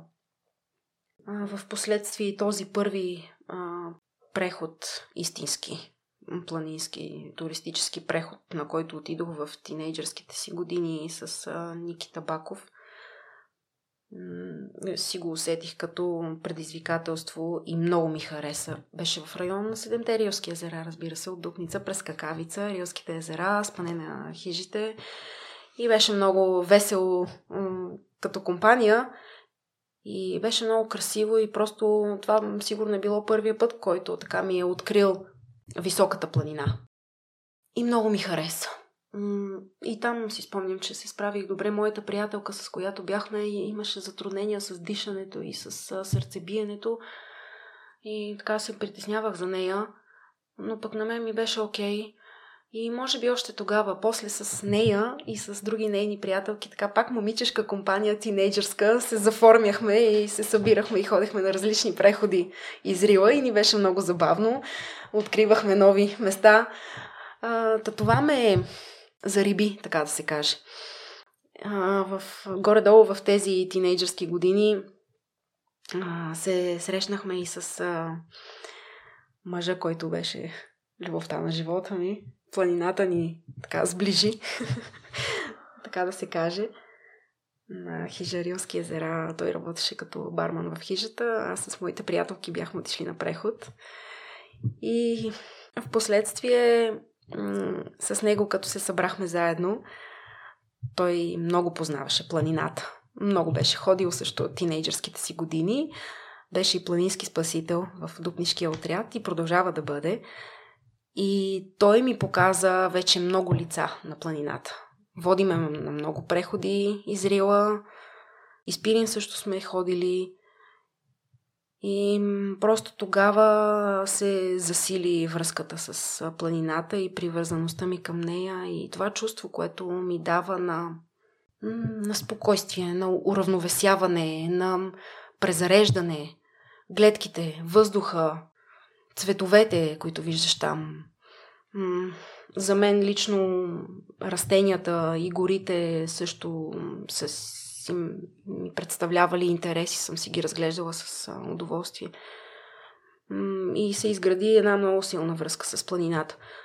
Впоследствие, вече когато станахме семейство и, и бяхме малко ограничени да ходим заедно на планина, поне гледахме от време на време нали, ние с децата много сме ходили на планина, още от малки ги закърмихме с планината и сме ги водили като бебета, като пеленачета и после като малки и в кенгуру и на конче на рамо, после и самостоятелно, когато можеха да ходят. Но гледахме да се стимулираме така един друг, когато поне единия да отиде на планина и поне той, защото аз знам за него колко важна беше планината, колко силна връзка и какъв ефект имаше върху него. Го виждах. Сигурно такъв е имала и върху мене. Та го стимулирах, поне той да отиде на планина малко, когато дълго време се е задържал вкъщи, нали, сме се отдали на семейните ангажименти го стимулирах да излезне той на планина, с, да си отиде на преход с неговите приятели, да се разнообрази, да се освежи, да се презареди, да се успокои, защото наистина се усещаше и, и, и от двамата, и аз си го усещах за себе си, как планината ни уравновесява, успокоява и презарежда. Наистина връщахме се вкъщи тотално презаредени и обновени. Така че може би това е нещото, което ме привлича. Освен чисто като пейзаж и като красота на, на планината, това е другото, което чисто емоционално и духовно носи. И да се върнем на опитът, сподели, че си била професионално планински водач няколко години. Там е имал дълги часове преходи. Като дете също си била активна в ами, спорта. Да, а, като дете може да се каже, че бях активна, защото м- чисто от любопитство а, опитвах най-разнообразни спортове. Започнах с а, тайкондо. А, моя баща ни записа мен и брат ми на тайкондо и там попаднах а, в мъжка и момчешка компания. Харесваше ми тайкондото този тип енергия, нали, интензивност на, на спорта. Тогава си спомням, че моя треньор ме накара още в началото да ме провери доколко съм гъвкава и ме накара да направя някакви упражнения, да си наведа главата до краката, главоколянна поза от йогата, което тогава аз още не го знаех, че е нещо свързано с йога, но отстоеш. И той много ми се впечатли колко съм гъвкава.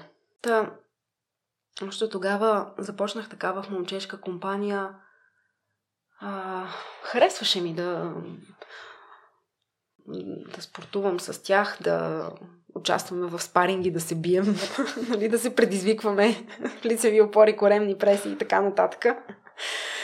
А, после с други спортове, така чисто тинейджърски, пробвах и състезателни танци, пробвах аеробика, всеки обаче за сравнително кратко. Може би в тайкондото така най- най-му се отдадох и година и половина, достигнах до колан зелен с синя лента, мисля, че беше.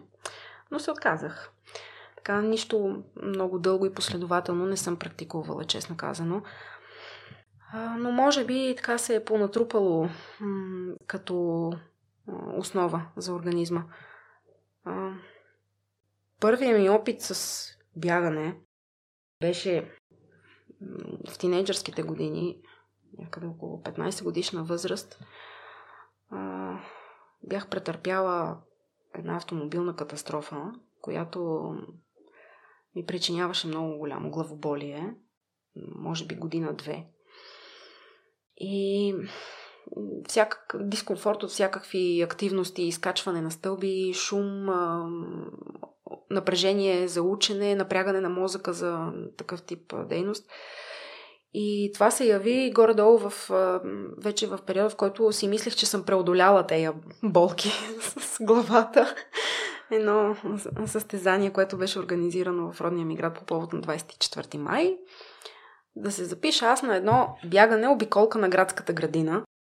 Нищо особено, нищо и никаква обиколка, но Първата половина на обиколката добре я преживях, но втората половина на обиколката вече започна зверски да ме боли главата и да се ядосвам и да се опреквам себе си, защо съм си го причинила това нещо, защо го правя, дали да не се откажа, но не се отказах. И наближавах вече финиш линията и до ден днешен си спомням а, с белия тебешир на чертаната лента долу на асфалта и надписа финал – как с зверски болки, главозамайване и сърцебиене успях да прекося тая финална линия и си казах, защо си го причини това нещо, никога повече няма да си го причинявам. Бягането е отвратително. Обаче, в последствие вече с а, тогавашното гадже, същия този а, човек, любовта на живота и партньора ми в живота, а, започнахме да излизаме заедно и да... Той обичаше да бяга над Дупница, един байр, който се казва Свети Спас, от градската градина нагоре, едно стръмно изкачване нагоре, но после по равен терен, черен път, с много хубава гледка към планината.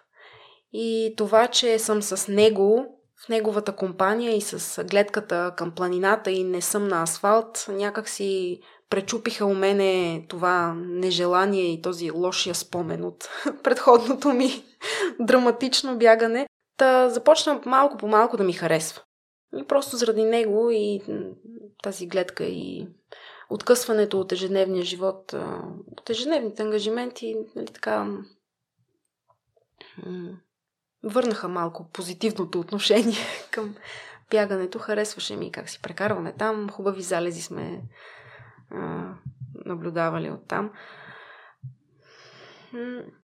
Но в общи линии това са ми опитите с бягането от тогава.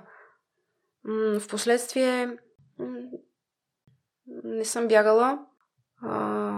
По-скоро преходи съм правила в планината. Станах планински водач и с а, 5 години работех само през летата това нещо.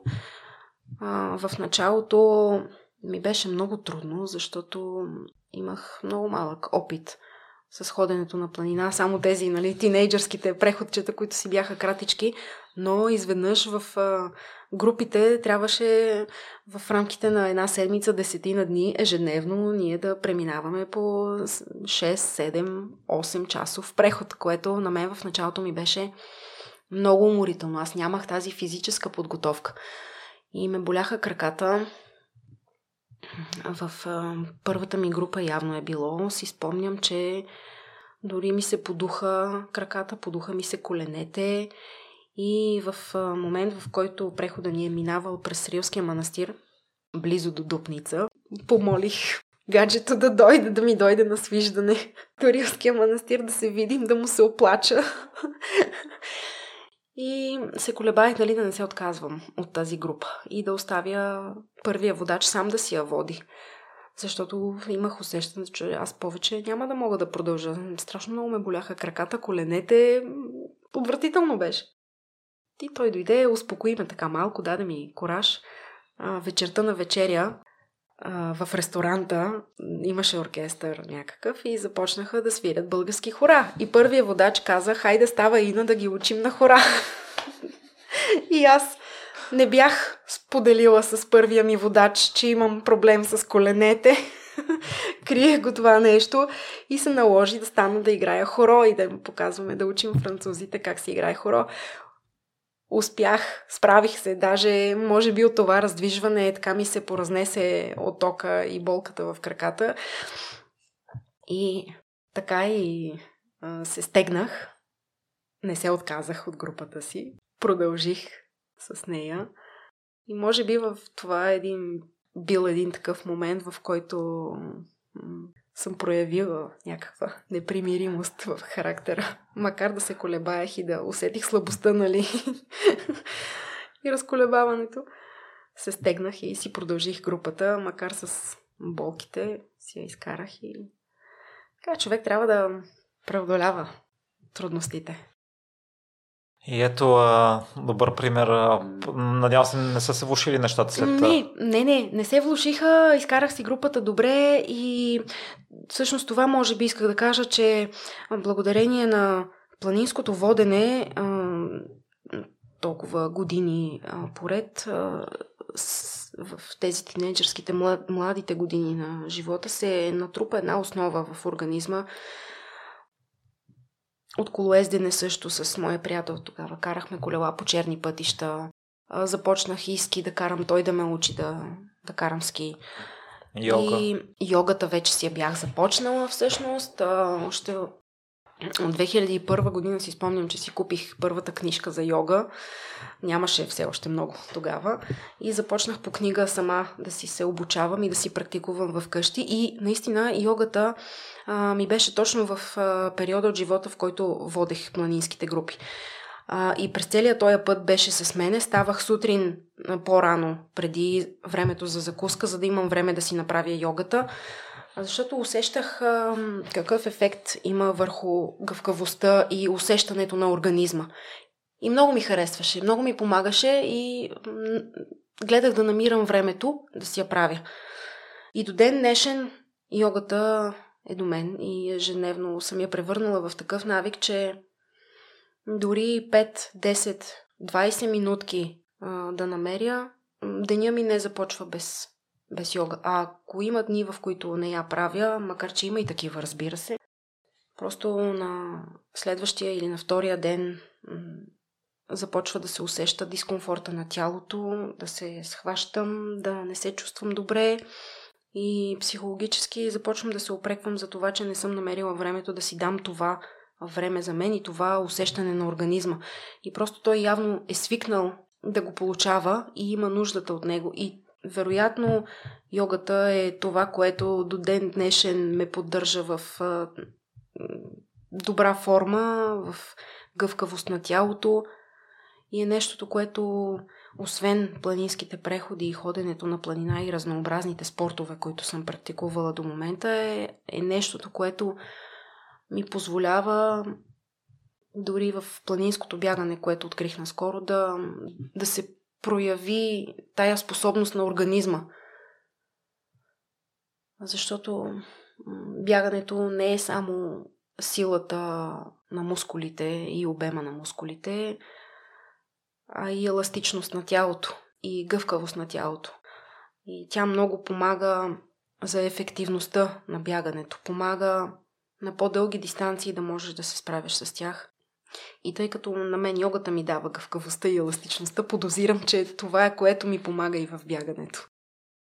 И, Ина, да отбележим това, че понякога е хубаво да стиснеш зъби, както твоята ситуация с коленете, с танците и това, че mm-hmm, си продължила да. и това, че да. не си споделила на кофето, че за инцидента в да. началото а, е хубаво, може би аз преди съм бил в крайностите, хубаво да имаме контекст, някой път е хубаво да сме уязвими, някой път не. Та, един, един а, съвет за непримиримост към слушателите, ако трябва да стиснат зъби. Да стискат. Ох, съвет. Не знам дали мога да давам съвет, но наистина... В моментите, в които в трябва... В моментите, в които които трябва и в които се чувстваш в някаква проблемна ситуация, наистина стискаш зъби и го правиш. Намираш начина да се стабилизираш, било то на снега, ако си се изпарзалял, било то ако са ти се подули коленете от дълъг преход. Намираш начин да събираш силите в себе си и преминаваш през тая трудност, защото живота си е низ от а, спадове и възход. И трябва да можем с всичко да се справяме. И удовлетворението после е голямо да, и е добре човек наистина да има непримиримостта в себе си. Тя много помага да изплуваш в такава ситуация и да можеш да продължиш напред. И, и нас споделихме, че развитието ти е много бързо в бягането и отстрани изглежда сякаш лесно и ти Възможно е. И ти намекна, че нямаш, с изключение на месеца преди Лимон, нямаш стрикна програма, по която тренираш там. Кои са били, има, има ли си всъщност трудности през тези две години в тренировките, в целият процес, които остават скрити за нас? Защото, така разказвам страни, аз участвах на първото състезание, спечели го, участвах на второто, завърших трета. А, на втората година Имам четири първи места и съм лидер в класацията по Skyrunning. Участвах на световното първенство за финал. Ами, наистина звучи невероятно така отстрани, но ето, че се случва. А успорен с това си майка на две дъщери, учиш докторантура, работиш. И ние вчера си говорихме, че след състезанието по лимон, именно заради докторантурата не ти е оставало време да тренираш. Предполагам, че е имало и други натварни периоди преди това? Ами, да се върна по в началото на въпроса ти, наистина може отстрани лесно да изглежда. И честно казано, на мен самата ми е лесно. Не ми се иска да звучи твърде, как да кажа, самонадеяно или... Не знам как да го изкажа, но може би това, че съм натрупала основата от всичките тези а, спортове и неща в годините, м- отключва възможността лесно да се справям с а, планинското бягане. Не мисля, че съм имала някакви, кой знае какви драматични проблеми и трудности по време на бягане. Предполагам, че са били все в рамките на нормалното и на дискомфорта, които всеки един бегач е преживявал. Има моменти, в които, как да кажа, не знам, като цяло, да, не съм имала някакви особени, кой знае какви трудности, но все пак да се има предвид, че аз нямам кой знае какъв голям опит все още. И до момента не съм участвала в състезания по-дълги от а, ултрамаратон. Единственото 69 км на Стара 100, но то не беше състезание, така че го изключвам за сега. Там имах един доста странен, два доста странни и драматични проблема, за които мога да разкажа. Но в рамките на състезание, да, сещам се за един много труден момент. Миналата година беше на първия ми ултрамаратон, който записах, 43 км на К3. Малко преди това бях започнала да усещам болки в лявото коляно, неизвестно за мен по какви причини. Реших да започна да пия течен колаген пак по неясно чувство, което ми и усещане, което ми дойде. Но за К3 отидох с очакването да ми се появят тези болки, които малко преди това бях забелязала, че точно на 20 км започват да ми се появяват. И се притеснявах как ще го изкарам този първи мой ултрамаратон. И разбира се, около 20 км се появиха, ако не и по-рано. Спрях се в една гора ни хвана. Тогава ме хвана болката, спрях се, започнах да си търся болко успокояващо от раничката. Тогава мина покрай мен една позната приятелка, която всъщност се оказа, че и тя е станала бегачка и е приятелка на друга моя приятелка и тя задочно ни, ни запозна, нали, покрай бягането да се познаваме. И тя се спря до мен и ме пита как си, всичко нормално ли е? И аз си казах, не, имам болки, търся си успокояващото. Тя веднага ми подаде нейно, реагира по-бързо отколкото аз, изпих го и продължих да бягам м- с болки, докато го чакам да подейства. И си бях наумила на първия пункт, който предстои, да спра, за да си сложа на коленка. Бях си предвидила тая ситуация и на коленка в себе си. Да се спрях на, на пункта, събувах обувка, слагах на коленка, обувах обратно обувката. Продължих така. И докато чакам да подейства аналгетика, бягах с болки. И беше супер тъпо, защото ми, ми променяше начина на бягане. И трябваше да търся други възможни начини и стъпки на бягане, така че да си облегчавам болката в лявото коляно. Та бягах така малко напред с единия крак, подскачайки, после сменях другия крак и беше някакво много смешно подобие на бягане. И един бегач мина покрай мен и ме пита, как си, какво има, всичко нормално ли е? И казвам, всичко е нормално, нали, като си на 40 години, а не си на 20, си е в рамките на нормалното, нали. Та това ми беше един доста труден момент тогава с тези болки да бягам част от състезанието. И макар да имах желанието да се класирам добре, вече като се появиха, разбрах, че нямам шанс а, за добро класиране. Та поне се надявах да съм в челната десятка. И успях да се класирам девета тогава. Тато, тогава това девето място ми беше много удовлетворително, защото го бях преживяла частично в болки. Та това е нещо, което така, като по-голяма трудност съм имала до сега, но в общи линии, в общи линии всичко в рамките на нормалното предполагам. Пак при условието, че не съм ходила на някакви 100-километрови състезания все още. Любопитно ми е те как се преживяват и как се правят. Защото изисква по-различна физическа подготовка, предполагам, но и психологическа, а и чисто логистично да премислиш как да си разпределиш силите, багажа. Та ми е любопитно това. А, ако искаш да разкажа трудните ситуации, през които преминах на Стара 100 миналата година. Това реално беше третото мое бягане. След Трън Ултрарън и след Триглав, което ми беше второто с 20 км, третото беше 69 км в Стара планина. Звучеше ми страшно, но поне ме успокояваше това, че не съм сама, а имам подкрепа до себе си, един приятел, който ме заведе. Та нямаше да бягам сама. Но а, имаше моменти, в които зверска умора чувствах. Спряхме на една хижа да обядваме. Там отделихме около час-два, може би, да седнем, да се нахраним, да си починем малко. И след това, мислейки че, си, че съм в вече освежена, ни хвана жегата и тая жега ме унищожи изведнъж направо имах чувството, че ще припадна първата хладна сенчеста гора, която ни, до която стигнахме. Просто седнах отстрани и казах, а не мога, не, не мога да продължа, имам нужда тук малко от почивка, ще се срина. Прави ми човека масажи малко да ме освести. Освестих се, нали? Продължихме.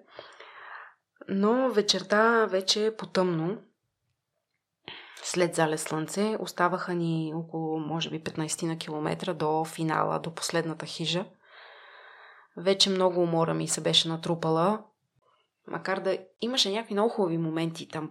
Погребена на Стара планина беше ми голямо удоволствие да, да ходя и да бягам там и на моменти много се вдъхновявах и много хубаво си го бягах. Аз, между другото, за първи път и отивах на, на Стара планина така за, за дълъг преход, така че да имам възможността да видя повече от планината и да ходя из нея и да бягам в случая. И много ме радваше това нещо. Случихме на хубаво време с невероятна чиста гледка навсякъде. Един приятен ветрец полъхваше колкото да разхлажда от горещините. Беше много подходящо като време. Много ме радваше.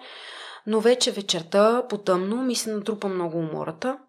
И той се опитваше да ме успокоява, че само още 10 км ни остават, само още 5 км ни остават. Мен това много вече не ме успокояваше. И забавях а, хода и усетих, че в един момент мозъка ми наполовина се изключи и заспа. И тялото ми заспа. Докато ходех, усещах, че част от мозъка ми и тялото ми са будни и продължават да ходят и да си следват пътеката. Внимавах къде ходя и къде си разполагам краката и къде стъпвам, защото от едната ни страна беше стръмно надолу. Някакви рехави дръвчета единствено ни предпазваха от стръмна пропаст надолу и тъмно, нали, съответно, само началник ти е светлината. Та усещах как мозъка ми едновременно с това, че частично се е отпуснал и почива и спи, друга част от него продължава да е а, съзнателна, будна и да внимава къде ми разполага краката и къде ходя. И беше не, много странно усещане за мен. За първи път ми се случваше такова нещо. Той ме усети, че забавям ход и че нещо се случва с мене. От време на време го виждах как се обръща да ме проследява с поглед дали съм там все още. Беше много странно преживяване. Между другото, случвало ми се и друг път подобно нещо. Беше на мотора на едно много хубаво дълго трипче с мотор от България до Лондон. С спирки тук-там. В Харватска, в Италия, в Франция спирахме. Та, тогава също имаше такива моменти, в които от умора, аз бях втория пътника на мотора. Имаше моменти, в които, макар да усещам как здраво се държа за шофьора или за а, дръжката отзад на седалката, имаше моменти, в които усещах, че се отпускам и заспивам. А частично тялото продължава да е активно нали, и, да, и да се държи. Много са ми интересни тези фази на, на мозъка и състояния на тялото, които то е способно да преживее. Само и само да, да ти осигури възможността да продължиш напред и да направиш това, което правиш и да те държи в ситуацията и да те изкара от ситуацията. Та от тази гледна точка са ми много любопитни и по-дългите бягания. Така че се надявам в някакъв момент, ако не е до година, то поне по-до година живот и здраве, като приключа с докторатурата, да имам възможност и на някое такова по-дълго, защото много се възхищавам на хора като Анета Ралчева, като Пирингалов, Дани Иванов, които могат да правят такива дълги преходи. Много ми е любопитно и много ми е интересно как се преживява един такъв дълъг ултрамаратон. Чисто психологически и, и логистично много повече психологическа работа и подготовка има там, предполагам. Имаш непримир, непримиримостта в теб, Ина, така че само да, я, явно я има. ами, да, така от детските ми години, когато съм започнала все в момчешки компании да бъда и за спортове, и чисто приятелски, съм свикнала да, да приемам техния ритъм и скорост на извършване на нещата и тяхната компания за нещо съвсем нормално и съм се научила явно да, да се справям и да не го приемам като нещо, като някакво свръх голямо предизвикателство за мен. Например, на някои преходи в планината се сещам преди няколко години беше в Рила, пак така Ина с четирима мъже на ски преход на Панти. Тръгваме. И се редуваха мъжете, кой отпред да върви, за да отъпква снега и да прави партината за следващите. И аз върна някъде по-назад, помежду тях. Но в един момент на една почивка спряхме така да се понаслаждаваме на гледката. Невероятна гледка към Пирин се откриваше. Това беше на... от картала към през Исмаилица, към хижа Македония бяхме наумили да, да направим преходче. И изважда един приятел, и той планински водач, колега от едно време, а, вади халва и черпи халва. И аз хапвам си от халвата, дай тук малко на мен да се подсладя, аз обичам сладичко. и реших да се възползвам от спирането и да мина аз първа да им правя партината, да мога да си наблюдавам гледката необезпокоявано, да си, и се наслаждавам.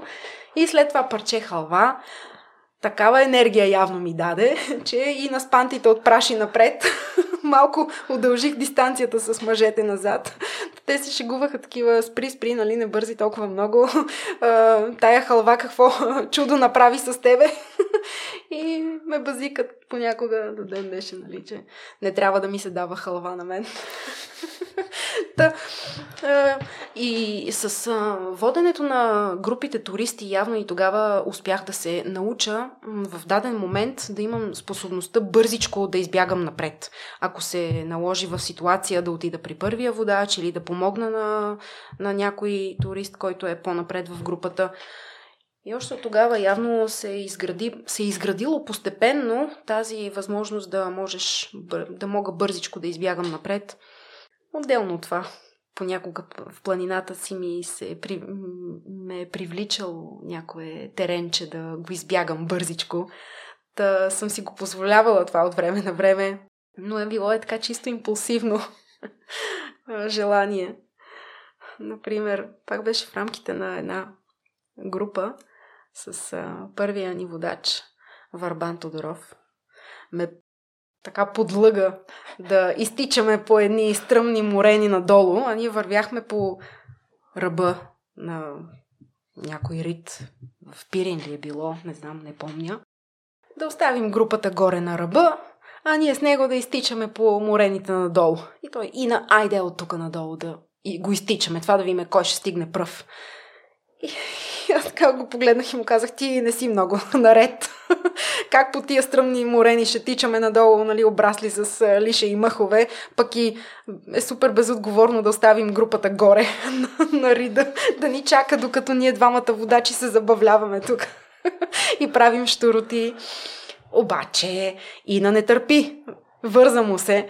И той изтича надолу и аз след него. Супер кев, супер еуфория, подвиквам такава от радост, скачам от камък на камък и точно на последния камък, преди да стигна до него, ми се подхлъзна обувката, съдра лишеите, подхлъзнах се, паднах, забих глава, ръце, всичко забих си тялото в отсрещния камък и съответно бях съдрана от челото през цялото тяло до краката додолу.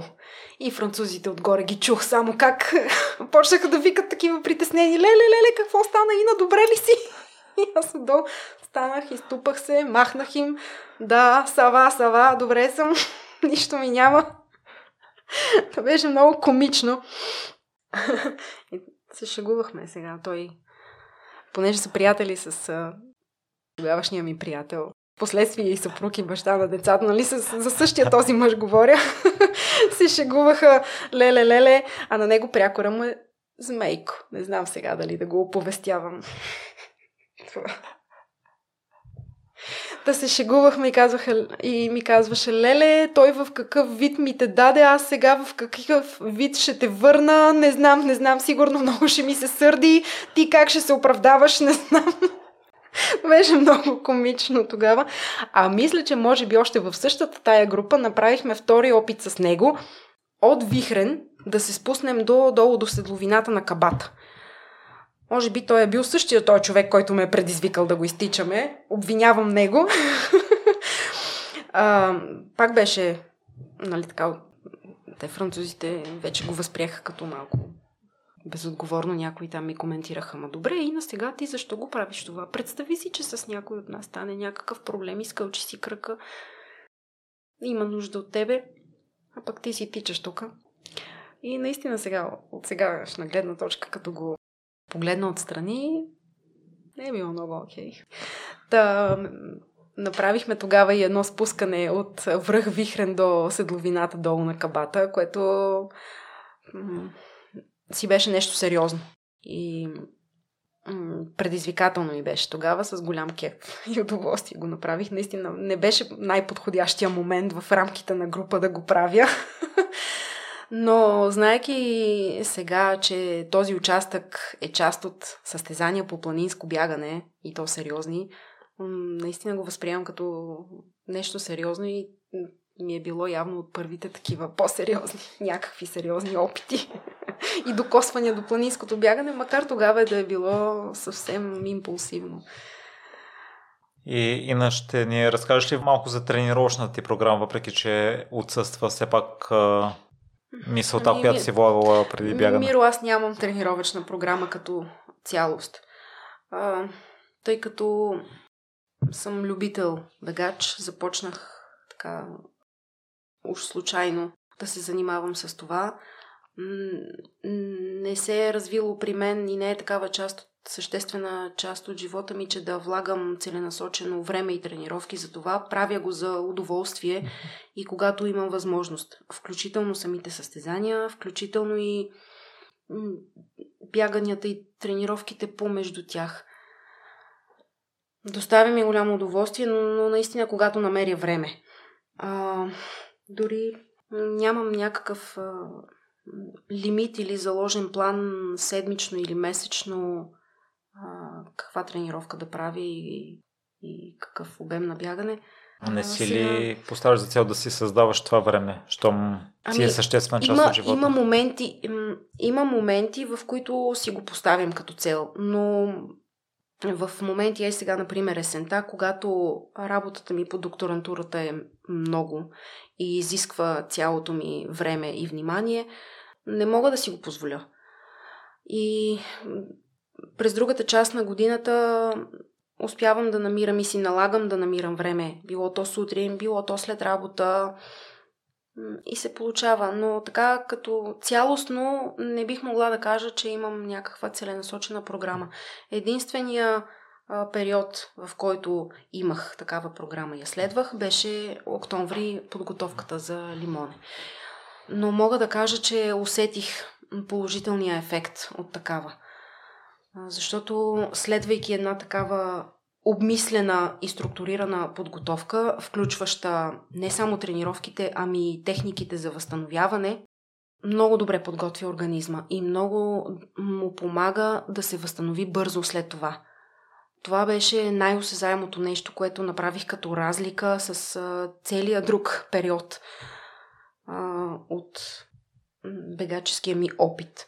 И тази тренировка, тази подготовка ми помогна и както за състезанието Лимоне да се представя добре в моите, по моите представи, така и ми помогна а, след това да не усещам някаква, кой знае каква страшна натовареност, умора и мускулна треска в тялото си и ми помогна много бързо да се възстановя. Например, мога да дам сравнение между това как се чувствах след лимоне, макар да беше много технично, дълго и изискващо, и след беласица. Беласица също има супер технично спускане. Много технично. Много бързо. И аз на него се раздавам, защото много ми харесва. Но на фона на това, че не съм правила тренировки, не съм правила техниките за възстановяване на организма, след беласица, много дълго време Краката ми бяха с зверска мускулна треска, страшен дискомфорт и може би една седмица и повече време ми трябваше да се възстановя. А след лимона и след този месец, в който след това бях започнала тренировките, много по-бързо се възстанових. Така че има огромен ефект, когато човек тренира по програма. Както за подготовката, така и за възстановяването му. И може би в някакъв момент Мога пак да започна да го правя, стига да имам времето за това, но да, когато, когато човек е ангажиран и с ежедневие, отглеждане на семейство, работа, в моя случай допълнително обучението, е малко трудно. И възстановяването и на в какво се е изразявало? Ами, техниките ли? Да. Ами, работа с фолм ролер, контрастни душове, масажи, пък... Фома ролера само след тренировка, сутрин и вечер, по кое време си ами, го прави? Ежедневно. Да, да, а, но само... Ми след а, тренировката да. преди. Да, uh-huh. след тренировката. Пък масажите много приятно ме изненадаха като част от програмата, защото макар така с нисложение да гледах на тях а, и да не съм си правила масаж от 3 години насам, например, а, усетих ефекта от тях. Наистина много отпускат мускулатурата, много добре възстановява и после ти помага тялото да го чувстваш наново. А контрастните душове на цялото тяло ли си ги правила? Е, предимно на краката. И, и на тъй като изглеждаш а, великолепно и вените, а, вените на ръцете ти. Благодаря. още са налични. Е, налични са, сигурно. Тя живот ще са налични и мускулатурата ти ясно очертана. А, и затова предполагах... много си мил, много благодаря. Изненадаме. Да, слушам. Храната и храната е важна и сподели, че обичаш а, шоколад, но все пак а, прочетох, че и си внимателна и си взаимствала пример от Шабани доста добре ти се отразил mm-hmm, да. въпросния начин на хранене. Да. Като цяло мога да кажа, че аз съм си любител на храната. Обичам да си похапвам, обичам да имам храна налична около себе си. Голямо гайление е това. Лакома съм, когато си наумя нещо, че трябва да го хапна, трябва да го хапна. Не се ограничавам и като количества. Може би чисто генетично а, метаболизма ми е такъв а, бърз, е? че полява да си преработвам храната и не ми се натрупва. А, генерал, какво е тъй като аз разгледах снимки от на началото на бягането и сега и на последните снимки, наистина а, си в много добра кондиция, са ти очертани всички mm-hmm. мускули. Ами, не знам дали това се дължи е, на храненето. Аз също сякаш си забелязах, че в сравнение с миналата година и преди да започна бягането и кондиционните тренировки, всъщност не съм споделила за тях, те много ми дадоха. Както за физическата форма за бягането, така и чисто външно ми забелязвам, че тялото ми се е оформило и мускулите са се оформили и се виждам и усещам по-различно от, от както допреди миналата година, преди да започна с тези кондиционни тренировки и с бягането. Една смешна случка се сещам, ако може да кажа в тази връзка. На пиринския тур с кофето а, не на първия полежана, на следващия, втори връх, който достигнахме, не, не помня кой беше, но аз вече щастлива, че съм си опазила живота и съм стигнала до там. Ги накарах да се снимаме. И, и заставам до кофето и там събирам другите момчета от групата и хайде да се снимаме сега, нали? И беше ни станало топло, защото и времето беше за щастие много хубаво, много слънчево, невероятни гледки навсякъде. Пирин ти се разкриваше на, на длан, докъдето ти стигне погледа. Една красота и сме разтворили харчел панталоните, нали? Дигнали сме циповете нагоре а, до някъде. И аз така чисто шеговито, айде, нали, сега ще покажем крачета тук. как сме дигнали циповете. И, и дигам ципа. И си показвам, нали, до някъде кръчето за снимката и кофето вдига неговия цип нагоре и показва един невероятен мускулест крак. И аз се шокирах до него и си казах, боже, как е възможно, кофе, ти имаш невероятни крака, как е възможно това нещо? Аз все още не, не осъзнавам, че той е този планински бегач с невероятните успехи. нали, че това обяснява мускулите на краката му и те, другите приятели от групата казаха ми, ти как си го представяш иначе? Той нали бяга по планините. Съвсем нормално е. Но аз много се изненадах тогава от фона на моите крака до неговите крака. И си казах, боже, аз си мислех, че моите крака са красиви, но на фона на твоите никак не са. Дано и аз някога доживея да имам подобни хубави мускули. да. Може би вървя по този път. Не знам. Та да се върнем на храната. Макар да съм човек, който обича да си хапва и да не си поставя особено ограничения нито в вида на храната, нито в количествата, имам щастието да имам явно такъв метаболизъм генетично. А, реших, а, когато прочетох за хранителния режим на Шаба Мустафа, реших да го пробвам и него и да видя как ще ми се отрази на мен. А, беше миналата година по средата, края на лятото, така че се явяваше горе-долу към края на последните състезания, които предстояха миналата година за мен. И так му щеше да ми дойде идеално за конкретни състезания да проверя как, как ще ми се отрази. И макар да не съм любител на хранителните режими и да ми е трудно чисто психологически да се справям с такова нещо, единствено веднъж съм постила в живота си, когато знаех каква е целта, защо го правя, се получаваше лесно. И когато усещам, че научавам организма, че това му е количеството, това е типа храна, който сега ще приема. Не се, да не се притеснява, че след няколко дни ще се разнообрази и ще бъде другия тип храна, който ще приема. И тогава няма да има чак такива ограничения. Някакси ам, лесно е да се възприеме мисълта. И поне за мен беше лесно да се подложа на това нещо и да го направя, защото не е толкова трудно, когато знаеш каква е целта и когато после усетиш ефекта от това нещо. И исках да кажа всъщност, е, че е и хубаво, когато научиш организма да приема определени количества и определена храна и той усети ефекта от тях. Тогава някак си стомахчето се свива и прибира и усещаш, че енергията, която ти доставя тази храна, ти е напълно достатъчна. И нямаш нужда от повече и повече количества или да разнообразяваш с какъв или не тип храна, само и само да задоволиш някакъв глад. Просто, когато си дадеш няколко дни време да усетиш какво даваш на организма и как му се отразява и ти го приучаваш да свиква с това количество и с този начин на хранене и усещаш, че му е напълно достатъчно. И той започва и да не търси повече.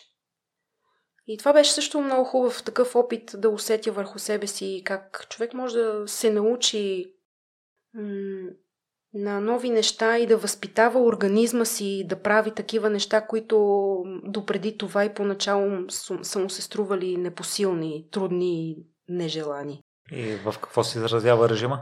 А, в а, първата половина на седмицата това е... Да възприемем, че в края на седмицата ти имаш състезание или някакво... Режим е само преди седмицата на състезание. Да, в рамките, само в рамките си на седмица. Аз сега само ще го преразкажа, да. нали, накратичко. Ам, да възприемем, че в края на седмицата, неделя ти предстои състезанието, деня Хикс, с физическото натоварване.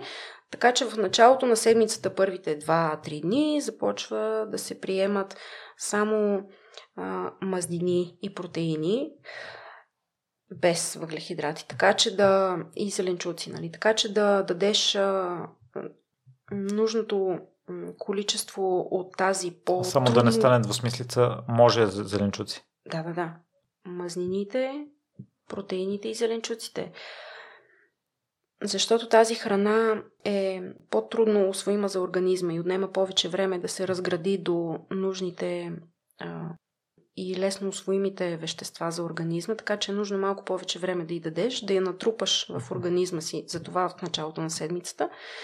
И после вече втората половина на седмицата, когато си дал този резерв а, от протеините и мазнините, започваш въглехидратното захранване с само въглехидрати, които вече допълват а, въглехидратите, до които се е, раз, се е разградила предишния тип храна ти ги донатрупваш с бързите въглехидрати, така че да натрупаш нужния, нужното депо, нали, нужния резерв, който да изразходи организма бързо по време на физическото натоварване. Та в общи линии е това. Мед също се включва. И, и ми се отрази добре и мога да кажа, че миналата година, когато започнах да я прилагам нея, в месец и половина я прилагах. И в този месец и половина, 6 седмици поредни, ми се бяха подредили 6 поредни състезания. Не умишлено, не е целенасочено, просто беше в края на лятото и в края на сезона на теренната ми работа. И тогава вече в края на лятото и есента идваха тези състезания, които можех да си ги позволя като време, Та, 6 поредни с хранителния режим на Шабан Мустафа. И за този месец и половина усетих наистина ефекта от този тип хранене и е, енергията, която ти дава и си способен да се представиш добре на едно състезание, когато по този начин си се хранил и си натрупал енергията.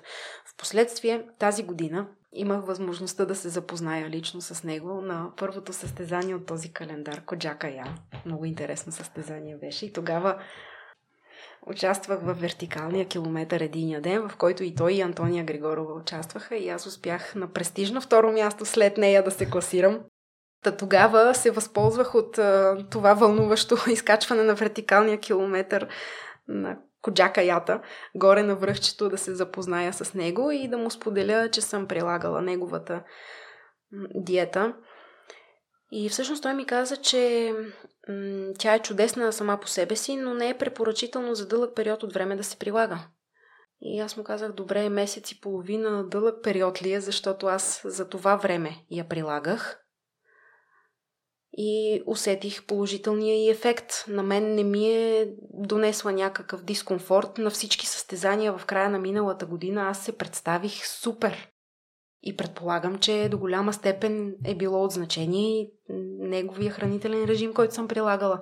И му казах, как така не е препоръчително за дълъг период. Ето аз за месец и половина я правих и супер ми се отрази. Аз на всичките състезания бях я в челна тройка, я някой друго пак удовлетворително състезание. Така че на мен поне ми, ми се отрази супер.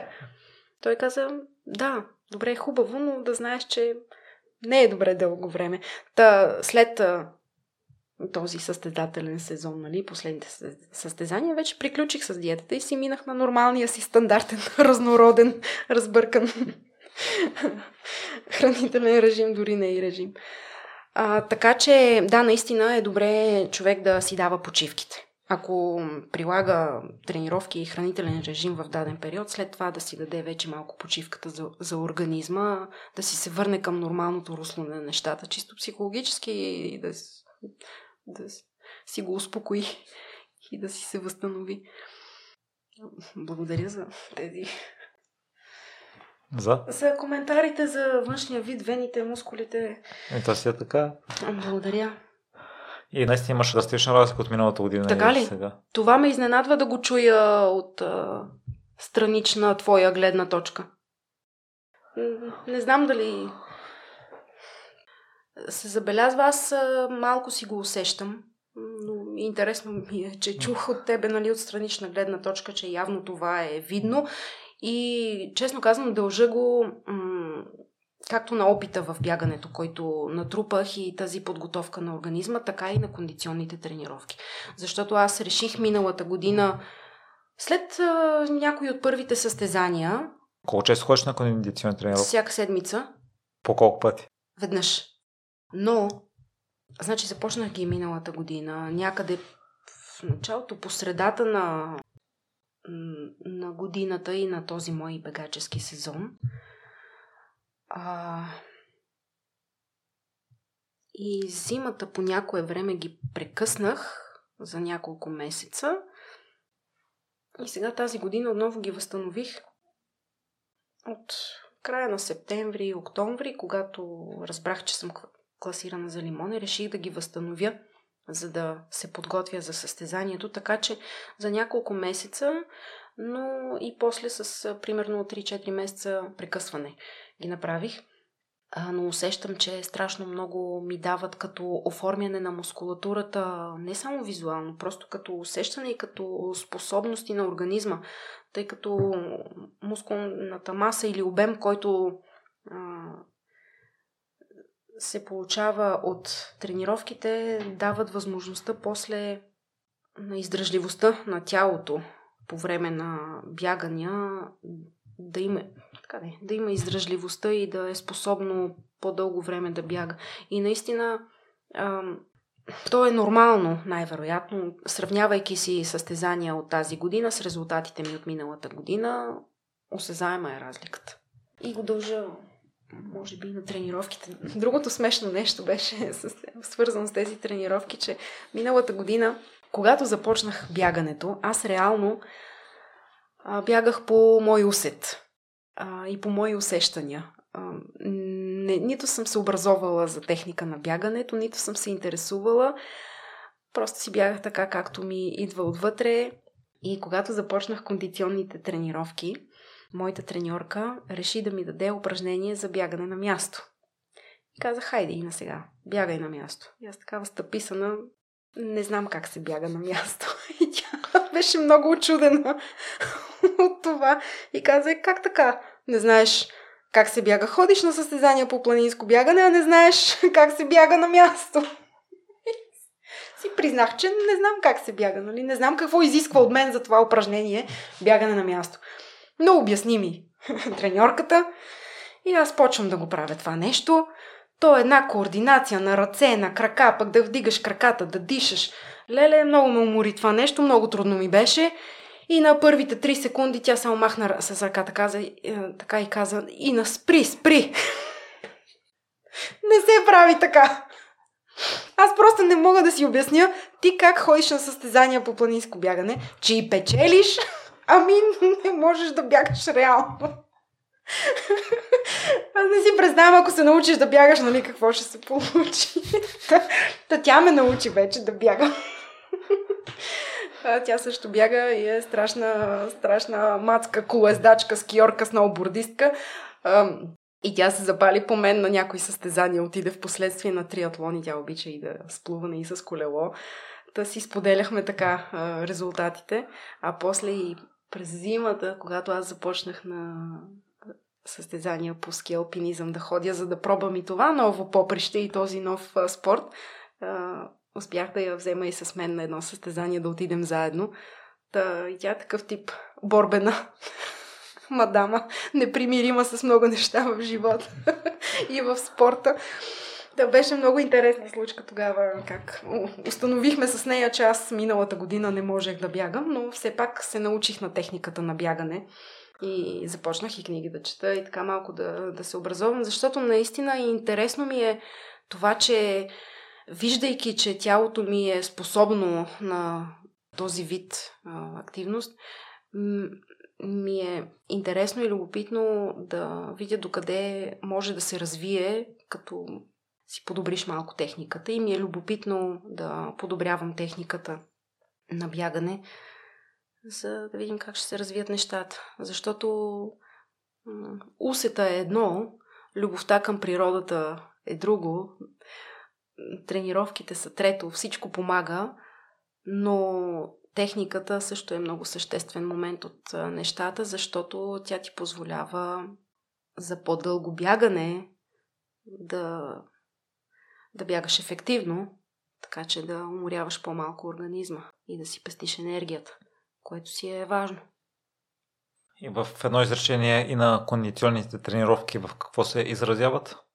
Нещо подобно на фитнес упражнения. С, работи се с а, тежести или с, и с тежестта, собствената тежест на тялото. Тоест упражнения, в които ти използваш собствената тежест на тялото, за да правиш дадени упражнения. И хубавото при тях е, че се прави хармонично за цялото тяло. Не се натоварва дадена определена мускулна група или част от тялото, а се работи за хармоничното развитие на мускулите на цялото тяло. И поне при нея аз съм и много благодарна за това. Мария Василева, много благодаря, че следи всеки клиент, нали, и мен, дъщеря ми също, защото записах и дъщеря ми и ходим заедно а, следи на всеки как му се отразяват дадени упражнения и доколко тялото може да понесе и си проследява в предходните тренировки какво е дала като упражнения, за да може в следващите да се работи за другите части на тялото и да има развитие. Много са хубави и много, много дават на тялото. Конкретно и случая с дъщеря ми малката също дава много и така възпитава една двигателна култура, която за щастие тя се оказва, че я има. Много са благотворни. Ако искаш, може да споделиш и студиото или фитнеса, в който ходиш. Студио е по-скоро, да кажем, нейна собствена зала, Fix Fit се казва. И между другото, с нея също ме свърза планината. И ските, и асоциацията, Българската асоциация по ски свободен и екстремен стил ме свързаха с нея, защото с нея се запознахме на едно тяхно събитие на Хижарилски езера. И тя се оказа скиорист и бордист. И в последствие реших да се запиша при нея на тези тренировки. Оказа се и като местоположение на удобно място до работата ми, така че и това позволи нали, да мога да, да го правя. И съм много доволна. Просто а, приятелите скиори са, и планината са много тясно преплетени в някакви най-разнообразни аспекти от живота и така едното позволява другото и едното отключва другото като условия и може би пак в духа на това, че няма нищо случайно в живота и че всяко нещо води до друго, така че да отвори едни пътища и да ти помага да те побутва да вървиш по тях. А, в а, такъв случай на по какъв начин усещаш коя да е посоката или кое нещо е за теб и да му се довериш и да следваш съдбата и кои отношения което те кара да се чувстваш щастлив, спокоен и да го правиш с цялото си желание. Както, например, бягането и връзката с природата по този начин, както планинските преходи и връзката с природата по този начин. Така мога да кажа, че и докторантурата, която също ми е свързана с проучване на растителни съобщества в планината, всичките тези неща са една съвкупност от неща, свързани с планината, които ми доставят огромно удоволствие и осезаемо ги правя с най-голямо удоволствие и се получават добре. Така че това, което човек прави с цялото си сърце и интерес и желание, очевидно това е неговото нещо, което може да прави добре. И, и на друго нещо, което си усетила вътрешно е да помагаш на незрящия Виктор с бяганията и да бъдеш до него. Започна от там, че миналата зима предстоеше едно друго интересно и нов тип състезание за мен, Витоша Sky Snow, което е на снежен терен на Витоше. Нещо друго ново, което исках да опитам.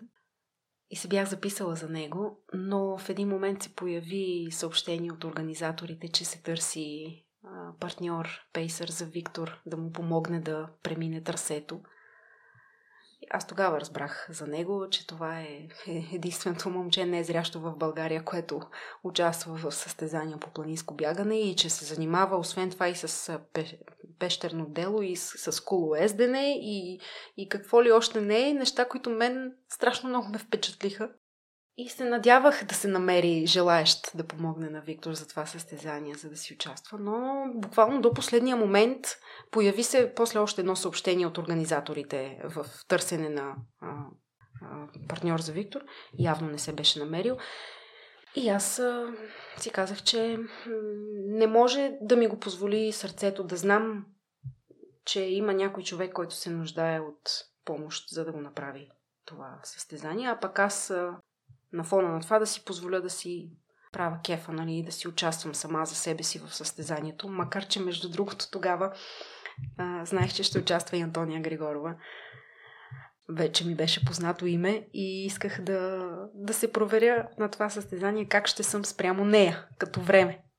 И се надявах на, за Виктор да се намери партньор, но тъй като до последния момент явно не се намираше, аз реших, че не мога да си правя кефа и да се проверявам как съм спрямо Антония Григорова просто за собственото си за собствената си проверка и удовлетворение, нали, удоволствие. И реших, че аз ще помагам на Виктор. Труден терен, сняг, да. Не се познаваме с него, обадих му се.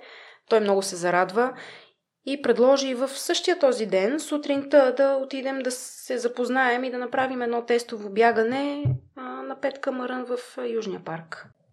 И аз се съгласих, отидохме, запознахме се, бягахме и Виктор така ме изненада с скоростта, която разви на края на трасето преди финала. Явно познаваше а, трасето и като терен макар аз да не го познавах, нали, не съм бягала в Южния парк на Петка Върън, което е най-разпространеното и състезание с най-широка публика, но както и да е. Виктор ме изненада страшно много. Така ме дръпна напред, че аз дори не, не успях да му поддържам темпото накрая в финалните метри. И беше добър опит. Отидохме после на Витоша.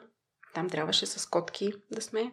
Очакваше се да е снежно. Аз поне очаквах цял, цялото трасе да е по снега, а то се оказа, че не е така. И в началото на трасето имаме едно спускане през гора по а, тесни, дори изпочупени на места дървени мощчета, сингъл трак пътека, каменисто.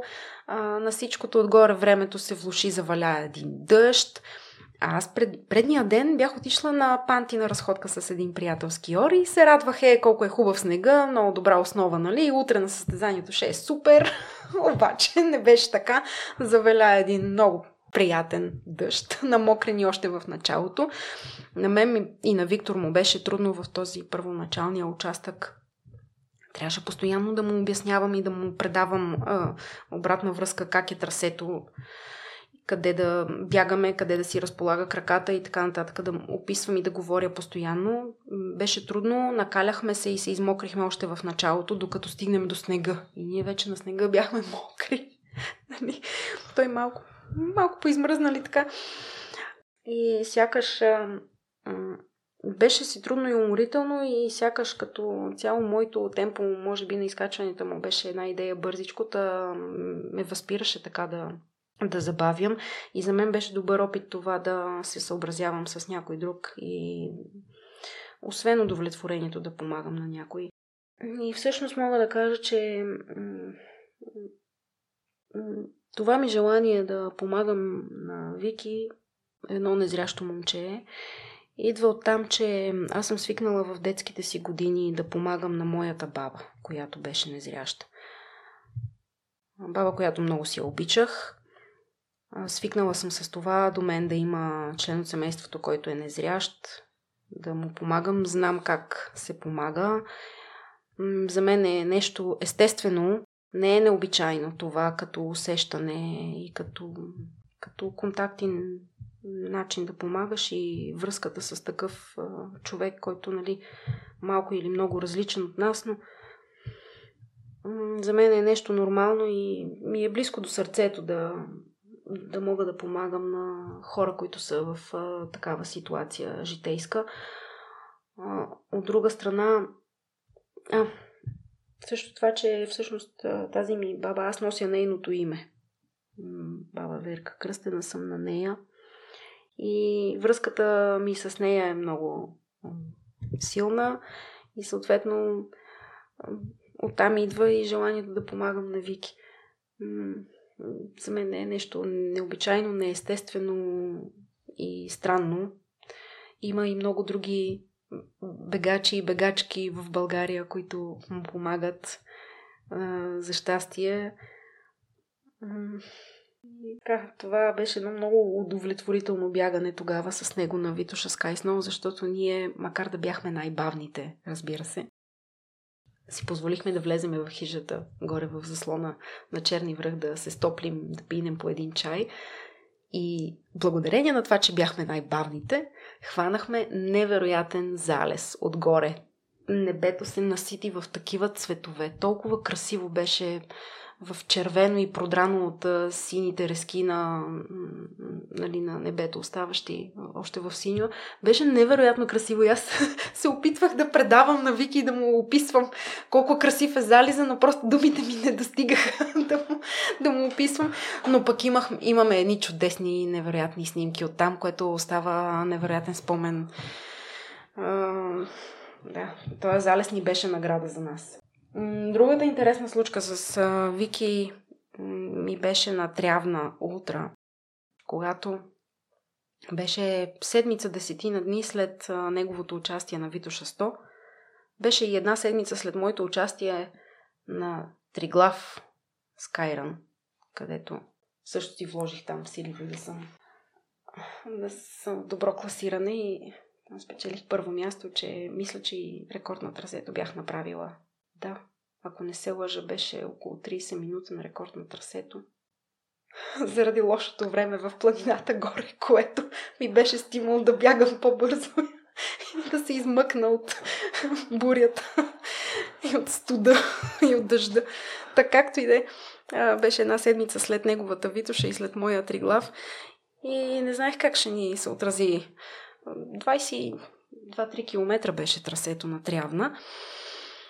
А, но тогава Вики идваше още същ... предната вечер, идваше от Испания и кацаше на летището в един полунощи. Аз трябваше да го взема в два-два и половина се бяхме оговорили да го взема от тях, т.е. никакъв сън за него. През нощта шофиране до Трявна за състезанието, съответно малко, малко сън и за мен. А, обаче много добре ни се получи това състезание. Той си бяга много добре. Нямаше някакви особени а, ефекти след а, 100 км на Витоша. Добре си го минахме и беше много хубаво състезание, защото беше много споделено. Аз обичайно, тъй като бягам бързо напред и рядко попадам за дълго време в компания, тогава беше много споделено състезание, защото бягахме сред много хора и имахме възможността да си говорим, да си правим шеги, дори да пеем песни с Виктор. Успяхме и, и, и по трасето и да се снимаме и успяхме да усетим една много хубава техника на бягането с щеките, която при него този начин се осъществява бягането. Да си синхронизираме движенията на ръцете, аз отпред, която държа щеките, и с неговите ръце, той отзад. Просто в такъв синхрон да движим ръцете заедно с краката, че се получи сякаш а, плуваме или сякаш а, караме, гребем в каяк, разбираш ли, такава, такъв добър синхрон успявахме на моменти да, да направим, че според мене това е правилната техника за, за бягане така с щеки подпомагано. Просто също беше някакъв момент, който така за, за първи път а, усещам като, като добра техника, като някакво нов тип а, техника, която си открил нали, и приложил. Обаче, тогава с Вики имахме най-невероятния момент за мене. А, много вълнуващо беше, много емоционално, защото навлизайки в един стръмен участък в гората, се бяш... достигнахме една дълга редица от много бавно катерещи хора, просто много и бавно катерещи нагоре по стръмния наклон. И аз му обясних на Вики какво е пред нас и го питах, искаш ли тук да си останем на реда, нали, да се движим след другите или предпочиташ да се опитаме да ги заобиколим макар че отстрани а, няма пътека, шубраци, нали, тя пътеката е тясна и всички са по нея. И той каза, не инче, ще ги задминаваме. и тръгнахме да задминаваме отляво, отдясно. Аз съобщавах на предните откъде минаваме. И в един момент хората напред усетиха какво се случва и започнаха сами да ни правят път и всички се отместиха на ляво, така че ние с Вики да можем да минем от дясно. Те сами ни направиха път поне в една посока покрай тях да, да, да ги задминаваме и да минем. И горе на върха на това изкачване правеше завой наляво пътеката. Изкачихме се там, на връхчето, и в един момент чухме отдолу от всичките хора, които сме задминали, една мощна вълна на аплодисменти. В гората, в тъмното нали, мрачна гора все пак. И беше едно много, много хубаво, много емоционално споделено, не знам как да го обясня. Просто беше много хубаво да, да чуем и да усетим тая вълна от аплодисменти и от възхищение към Вики. За първи път ми се случваше, не можех да повярвам на тая еуфория и на то, на тази реакция, която получаваме. И се обърнах назад, спрях го, обърнах се назад, да си попием и да си поемем тази реакция на хората и им благодарих много.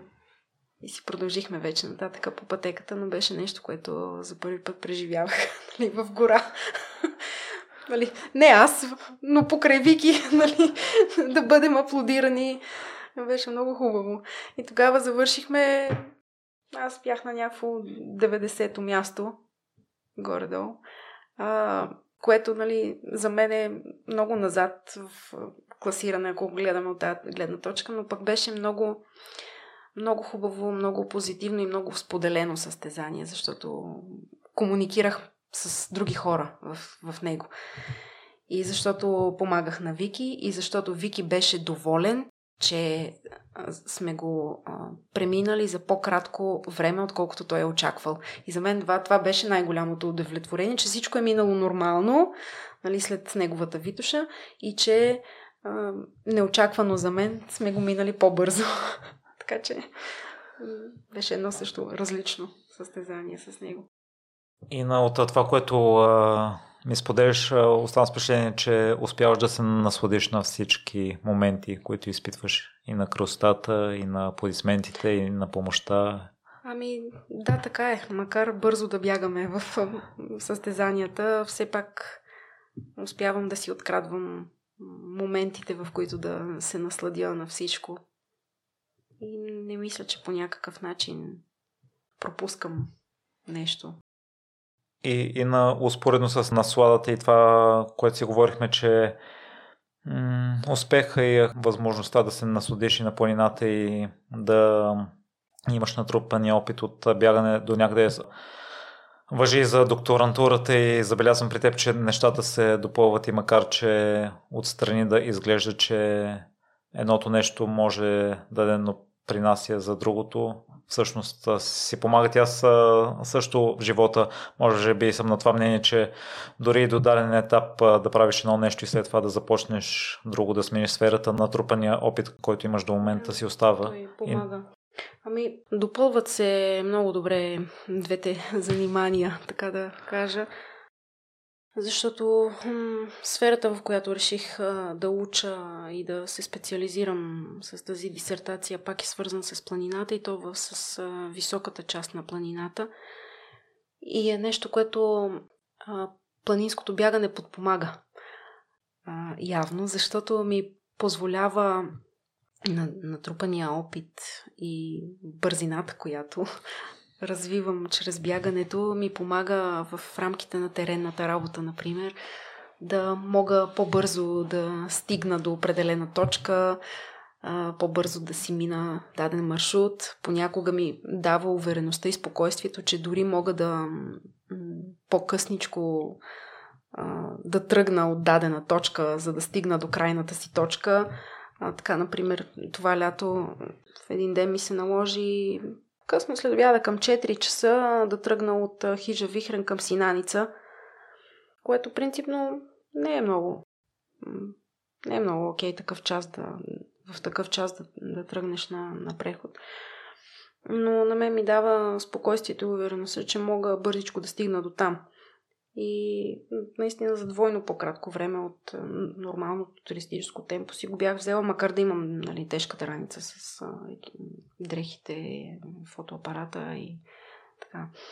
А, та бях единствената по, по пътя, в която нали, всички се връщаха обратно, а пък аз в обратна посока към Синаница и изненадвах някакви хора, като ме питат, а ти, девойче, на къде си тръгнал? И аз към Синаница. Ма не е ли късничко? Към късничко е, но няма проблем, ще стигна. А пък теренната работа, която ми е активна нали, през лятото и многото качване на планина, почти ежедневно в някакви а, периоди, пък помага на, на, на бягането и на това организма ми да се аклиматизира с високата планина. И си го усетих, а, например, в а, края на теренната работа, както предстоеше Пирин Екстрим в началото на септември, аз бях натрупала по страва, като гледам едни 17 000 метра вертикална денивелация за, за месеца. И ми помагаше много да си изкача Дуниното куче и съответната надморска височина и после по Котешкия чал и към Кутело и Вихрен без някакви особени проблеми, главозамайвания, недостиг на въздух и, и такива разни дискомфорти. Просто намирам, че двете неща се допълват много добре едно а, друго. И пак е пример явно за това, че човек, когато стъпка по стъпка върви в някаква посока, му се отварят възможностите и вратите за, за други неща, така че да ти посочи Вселената правилния път. Та. Но и да се стигне до тук си проявила непримиримост в а, началото на следването. О, непримиримост може би в много моменти от живота проявява човек. И аз също. Ами, да, например това, че когато ми се зароди желанието да си я запиша най-накрая тази докторантура, след като съм имала желание за нея след края на завършването на висшето образование, но едва сега и дойде времето. Но аз визирам и, възможността. кандидатстването. Защото си искала екология и туризма. След, след екологията, не, след екологията м- проявих интерес към биогеографията и растителната биогеография и тази наука за растителните съобщества, за природните местообитания беше ми много интересно като материя. И още тогава исках след бакалавърската степен да продължа в тази насока като специалност. Но тъй като тогава забременях, а, дойде ред на това да ставам майка и да отглеждам семейство и деца, тогава нямаше възможност вече. Дори държавния си изпит го отложих. С една година. Така както и да е, едва сега на този етап от живота ми дойде времето и възможността да а, започна докторантурата. И когато ми се зароди идеята и се свързах с професора му, ми да, да обсъдя с него дали има възможност, а, да му кажа, че имам интерес и той беше доста изненадан в първия момент и каза, ама чакай малко, Вердина, ти на колко години си сега? Ти искаш нещо свързано с а, планината да проучваш, но можеш ли да ходиш на планина? Ще можеш ли да си правиш теренната работа? Добре де, ти си майка на две деца. Как мислиш, че ще имаш времето да отделяш за докторантурата? И на мен така ми трябваше време, но не се примирих нали, с, него, с неговите съмнения и го убедих, че и с двете неща мога да се справя. И на планина мога да ходя и и мога да отделям времето, защото децата ми вече са големи и доста самостоятелни, и това позволява нали, и времето за докторантурата да отдам, и времето за бягането. Макар професора ми да знаеш още от тинейджърските ми години, че още тогава бях планински водач и имам опит и съм ходила на планина, макар понякога да съм носила снимки или растеница да ми определя от планината, явно беше позабравил и в началото така малко с съмнения подходи към мене, но аз явно про- проявих непримиримост и му казаха, ми не, не сте прав, мога и искам, така че а, каквото ще бъде интерес нали, и за науката да, да проучвам и да следвам, ще се радвам, стига да е свързано с планината и той ми каза, ами Рила е сравнително проучена, Пирин не е, така че ти давам пирин и аз бях много щастлива, че получавам пирин. и наистина е много интересно, поне за мен е страшно интересно. Оказва се, че от гледна точка на растителни съобщества не е много добре проучен пирин. Това е всъщност науката за растителни съобщества е Основата върху която стъпва после определенето на природните местообитания, ако мога да дам някаква по-ясна представа за хората, не е точно ботаника, ами изучава връзките между растенията в едно определено малко място, в популацията, в съобществото на място. и от тази гледна точка не е много добре проучен пирин много стари данни има за съобществата на Черна мура, на Бяла мура почти няма никакви. Оказва се, че и доста други видове локални ендемити за пирин също не са проучени като, като състав на растителни съобщества. И е много ценно за мен първо и от гледна точка на науката, нали, да мога да дам някакъв принос и актуализация на такива стари едновремешни данни. Второ и на мен самата лично си ми е много интересно и много предизвикателно и много удовлетворително. Просто както планината до сега съм я познавала от една гледна точка, сега с, тази, с това обучение мога да я опознавам от друга гледна точка. И мога да правя наблюдения и ми беше интересно, например, сега да, това лято от Джамджиевия ръб се качвахме към Вихрен и ми беше интересно там да наблюдавам как местенцата, където расте Еделвайс и прави съобщества с един друг много симпатичен вид потентила, Стоянови се казва а, на български. Забравих му на български. А, тя също е много, много хубавичка с сребристи листенца и розови цветове. Не е толкова известна колкото Еделвайса, но също е много красивичка. Тя е локален ендемит за пирин. И тъй като не е защитена по, по законодателството, не е, толкова, не е толкова позната и ценна, може би, но също е много красива и прави съобщества с а, Еделвайса на, на дадени места. И аз, вървейки си по маршрута нагоре към Хижавихрен, към Връвихрен, очаквах по-нагоре, където а, виждаме Еделвайс, пак да е с а, тази потенцила Стоянови. Но всъщност забелязах, че се редуват там, където прави съобщества с нея, по-нагоре а, прави съобщества с един друг вид а, а, срамник, се казва на български, дриас, октопетал, едно такова мъничко тъмно-зелено. И ми беше интересно от тази гледна точка нали, да наблюдавам как аз очаквайки по-нагоре пак, пак да прави съобществата с този първия вид, се оказва, че не ги прави с него, а с друг вид. И, и там, където има Дриас, този втория вид, пък го няма първия. Тоест проявява някакви предпочитания нали, редуване а, в надморската височина и така разни такива наблюдения са ми а, интересни и сега обощавам си данните в една голяма екселска фитоценологична таблица, се казва. И когато я направих сега наскоро и гордо показвам на дъщеря ми на малката, ела да видиш, маме, колко ми е красива, голяма, пълна таблицата, колко редове има наляво, колко, колко колони наляво, колко редове надолу с видовете, които съм установила във всяко едно описание.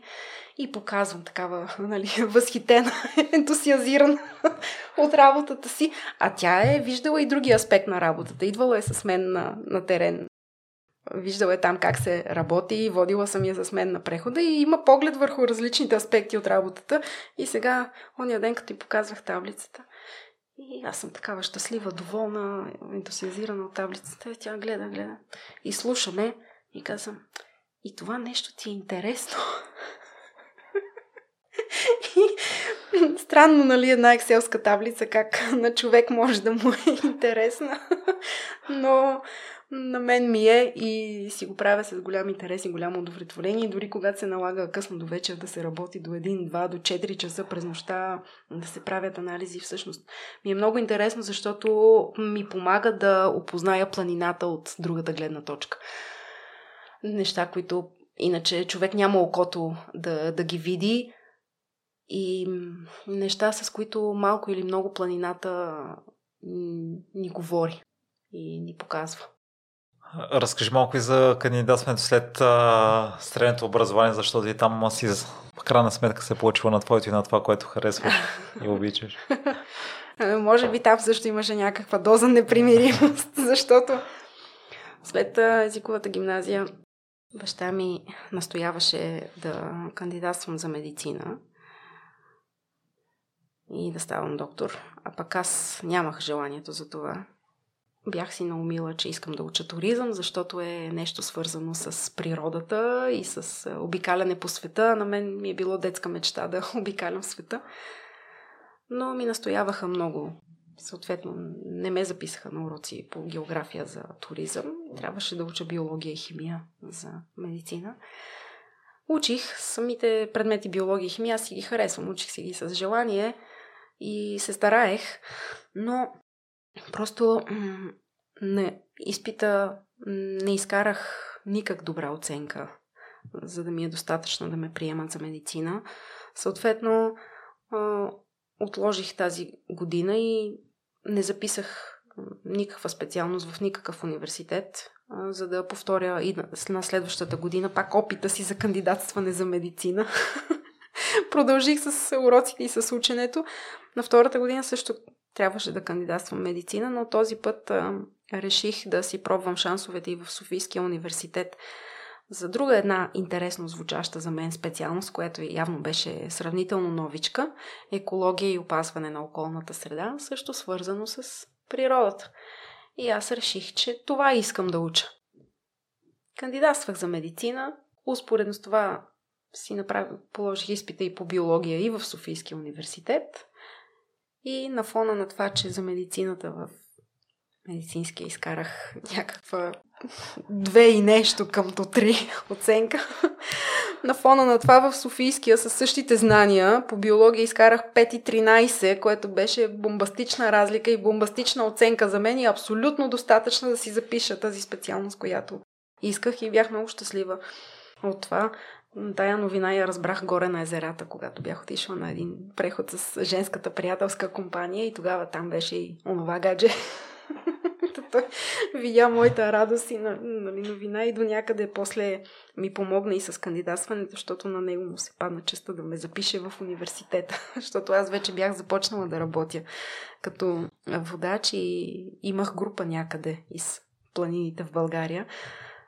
Та, М- може би това е пример за някаква непримиримост, защото така и не се примирих с а, настояването а, да вляза медицина и да уча медицина. Просто сърцето ми не го желаеше това. докато за специалност екология и опазване на околната среда вече ми го желаеше сърцето това и усещах, че това ще е нещо, което ще ми харесва и че искам да го уча. И наистина си го учих с голямо удоволствие. Тогава пак някаква форма на, на старание и на непримиримост имаше, когато в университета трябваше да учим наименованията на видовете на латински. Нещо тотално ново като начин на мислене и като усилие за мозъка да го накараш да учи някакви термини на латински, което беше много трудно и странно. И макар да ми беше трудно, си казах, че няма да ми се опъне това нещо. Ще ги уча. И явно съм вложила много големи усилия да науча точно най-сложно звучащите имена на видове. И до ден днешен си спомням на паяка черната вдовица сложното име на латински латродектос тредицим готатус. Нещо, което тогава едва го повтарях два-три пъти. Обаче сега и на сън мога да го кажа. Та, човек, когато желая нещо, го прави. И на други места проявяваш непримиримост. Е, да. Може би най-силният момент в живота ми, макар и вече по личен аспект, да съм усещала едно такова чувство на непримиримост. Беше после в семейния живот. Когато нещата започнаха да не се развиват толкова добре. Макар до преди това да бяхме нали, много щастливи заедно и създали семейство. Може би трябваше да минем по този път. И когато м- влязохме вече в такъв един цикъл, който явно нямаше измъкване от него и макар да се опитвахме най-вероятно и двамата да вложим старание, търпение и усилия, явно нещата нямаше изгледи да се получат и въпреки търпението просто така с течение на времето озря по някакъв начин страшната мисъл за това какъв е изхода на нещата, макар никога да не съм го искала и да съм се страхувала да не ми се случи на мен. По някакъв начин усещах такъв тип нали, непримиримост, че не може нещата да продължават по този начин. Едно семейство се създава от любов за любов и да го отглеждаш в хармония и, и в любов и в разбирателство. Особено важно, когато вече нали, има деца. Но пък, когато усещах, че може би няма шанс да, нали, да, се, да се подобрят, усещах, че не може и не е редно да се продължава по този начин и дори на единия от нас като родители да му е комфортно, аз не го намирах за комфортно и за редно. Някакъв такъв личен нали, аспект за непримиримостта, но наистина, може би тогава най-силно съм усетила. Макар да беше много труден, тежък и страшен период и път за мен, който да извървя, дава някакви сили и те бута да продължаваш напред. Но все пак ми се иска м- м- така да, да споделя, че всъщност това беше човека, който разкри планината за мен и дори ме е научил на някои техники за бързо преминаване, спускане надолу по планината по техничен и по труден терен, например преминаване през река или някои стръмни морени от големи камъни, аз като едно нормално 20 годишно момиче спирах там и се притеснявах как ще успея да ги премина и дори му се ядосвах откъде ме прекарва. но, но той всъщност ме научи как, как да го правя. Да оставиш мозъка да действа инстинктивно, подсъзнателно, защото той знае какво прави. Знае как да ти насочи мускулатурата и крайниците да стъпят на точното правилното място. Не е нужно ти много да го обмисляш. Просто ми казваш, отпусни се, краката знаят къде да стъпят. И наистина малко трудно беше в началото да се отпуснеш и да спреш да мислиш, но наистина а, това беше ключа за мен и това, това помогна да, да, се отпусна и да мога да си преминавам без някакъв страх и притеснения морени, реки, а, стръмни м- участъци и така имала. И това много ми е помагало после и в а, воденето на, на групите. Да си уверен, спокоен, че можеш да минеш през всякакъв терен и да си споко... способен да помогнеш на човек от групата, който има нужда от помощ вджапаш в реката, стъпваш стабилно, подаваш ръка, помагаш на човека да си премине през реката и да могат и те самите да са спокойни и уверени, че тези водачи наистина могат, може да се разчита на тях и са способни да те изведат а, през терена и в а, ситуацията. Та, м- и с него после започнахме и да бягаме първите ми опити за бягане там по черните пътища около Дупница също са с него и това е човек, който много ми е дал явно като основа, за да се развие сега планинското бягане до такава степен, че да печеля медали и добри класирания. И, а, и той ме поздравява всъщност, като идва вкъщи и вижда медалите и подочува нали, за успехите от децата ми ме поздравява за тях. И, и ако трябва да предадеш трите най-големи урока на дъщерите си, които си научила от а, цялата връзка за да имате едно щастливо семейство? Кои са нещата, които да гледат? Няма гаранции. Всъщност това не знам дали е съвет или урок. Така прозвуча. Но не знам дали мога да дам съвет и урок, защото ето, че при техните родители не се развиха по най-добрия начин на нещата, така че такъв съвет на тях не мога да дам. Най-важното е да има любов, както при нас имаше. Но ето, че в някакъв момент нещата могат да се променят и да се развият в друга посока и това да не е гаранция за успеха на едно семейство. Трябва да има разбирателство, уважение, така че дори в трудни моменти да може да се преодолява и излиза от ситуация и че всъщност наистина няма гаранции в живота. Ето дори в а, моя конкретен случай да сме били страшно влюбени един в друг много-много години и да сме до някаква степен да си изпълнихме младите тинейджърски мечти, нали, като бяхме млади, ходихме на планина и си мечтахме, ей, някой ден да си имаме дечица, нали, да ги научим и тях да ходят на планина, да щъкат тук около нас, колко хубаво ще бъде. И наистина до някаква степен това го постигнахме. А, но ето, че в, в някакъв момент нещата така се развиват и променят, и ние самите се променяме, че не можем да си гарантираме до края на живота ни да се обичаме, да се подкрепяме и да сме заедно.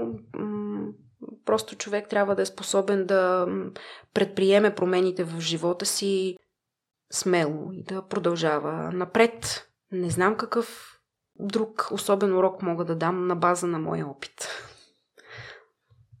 тъй като явно не ми е много успешен опит, поне в тази нали, насока, но, но ето, че сега, за щастие, слава Богу, по-настоящем вече сме си в нормални отношения.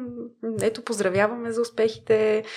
Аз на него му се възхищавам за това, че се отдава на планината и е планински спасител и, и винаги е готов да жертва лично време и да тръгне през нощта, дори в зимата, миналата година, по коледа и по нова година имаха случаи на планината, в които оставяш семейство, оставяш деца и тръгваш планината през нощта да спасяваш хора.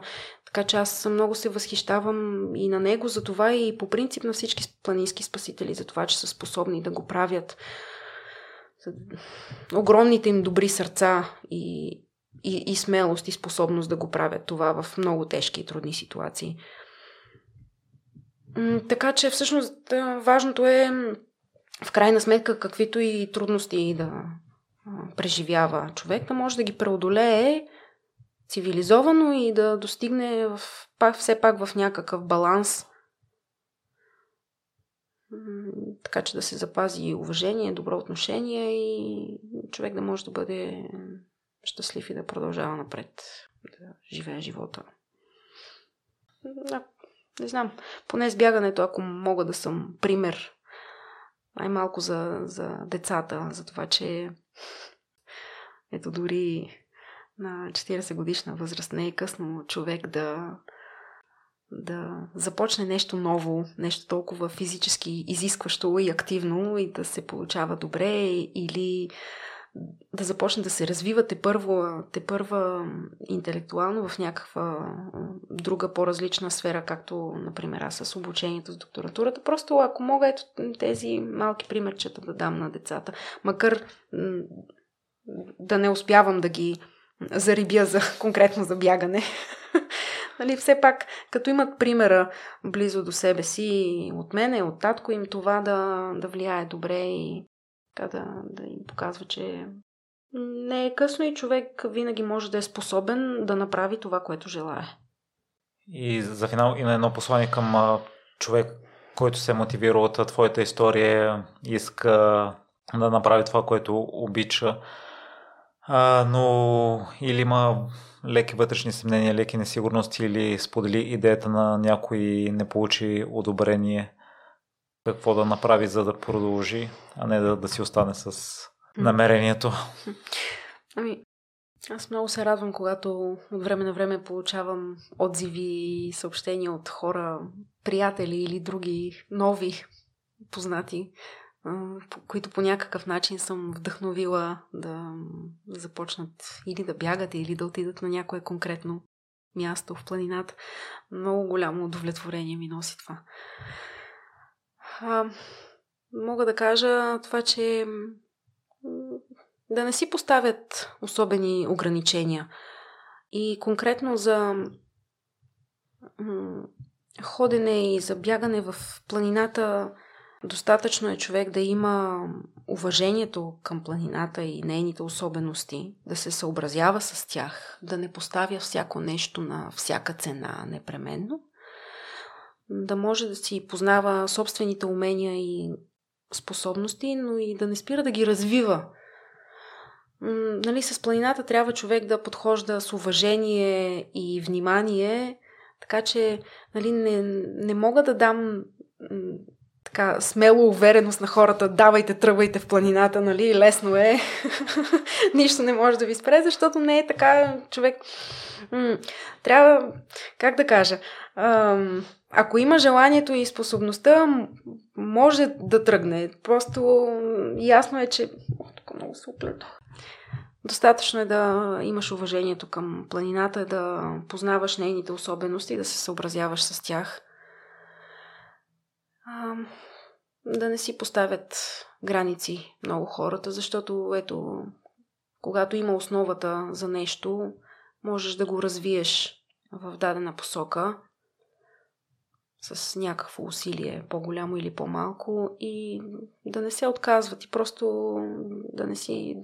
Не е нужно да отлагаме за утре или за някой друг по-подходящ момент, защото може и да не настъпи. Така че човек да, да действа сега и да прави нещата, които го радват и го удовлетворяват. Разумно, разбира се, в планината, защото не си е шега работа. Както знаем. Трябва си, не знам какво да кажа, трябва си подготовка някаква, но да не се спират и да не се отказват. Винаги може да се намери подходящия начин и подходящия път, по който човек да изпълни това, което, което иска и което го влече. И, и на безкрайни благодарности, че отдели това време на мен и на слушателите. Ние го отложихме в времето заради твоята натварна програма, но сега за жалост нямам златен медал да ти дам за 6 часа и половина до момента, които говори. И Мога сам... и без медал. Не е най-важното. А, моля ти се, аз също благодаря за отделеното време и за поканата. Поласкана съм да мога да да участвам в а, твоя подкаст и изобщо за проявения интерес а, към мен, разглеждайки м- профила на твоя пост подкаст, а, виждайки колко много а, други бегачи, и то дългогодишни бегачи са били твои гости, няма как да не се чувствам поласкана, че така с моя кратък опит заслужавам вниманието и интереса да бъда поканена и да споделя своя кратък опит и поглед върху нещата. Така че аз благодаря.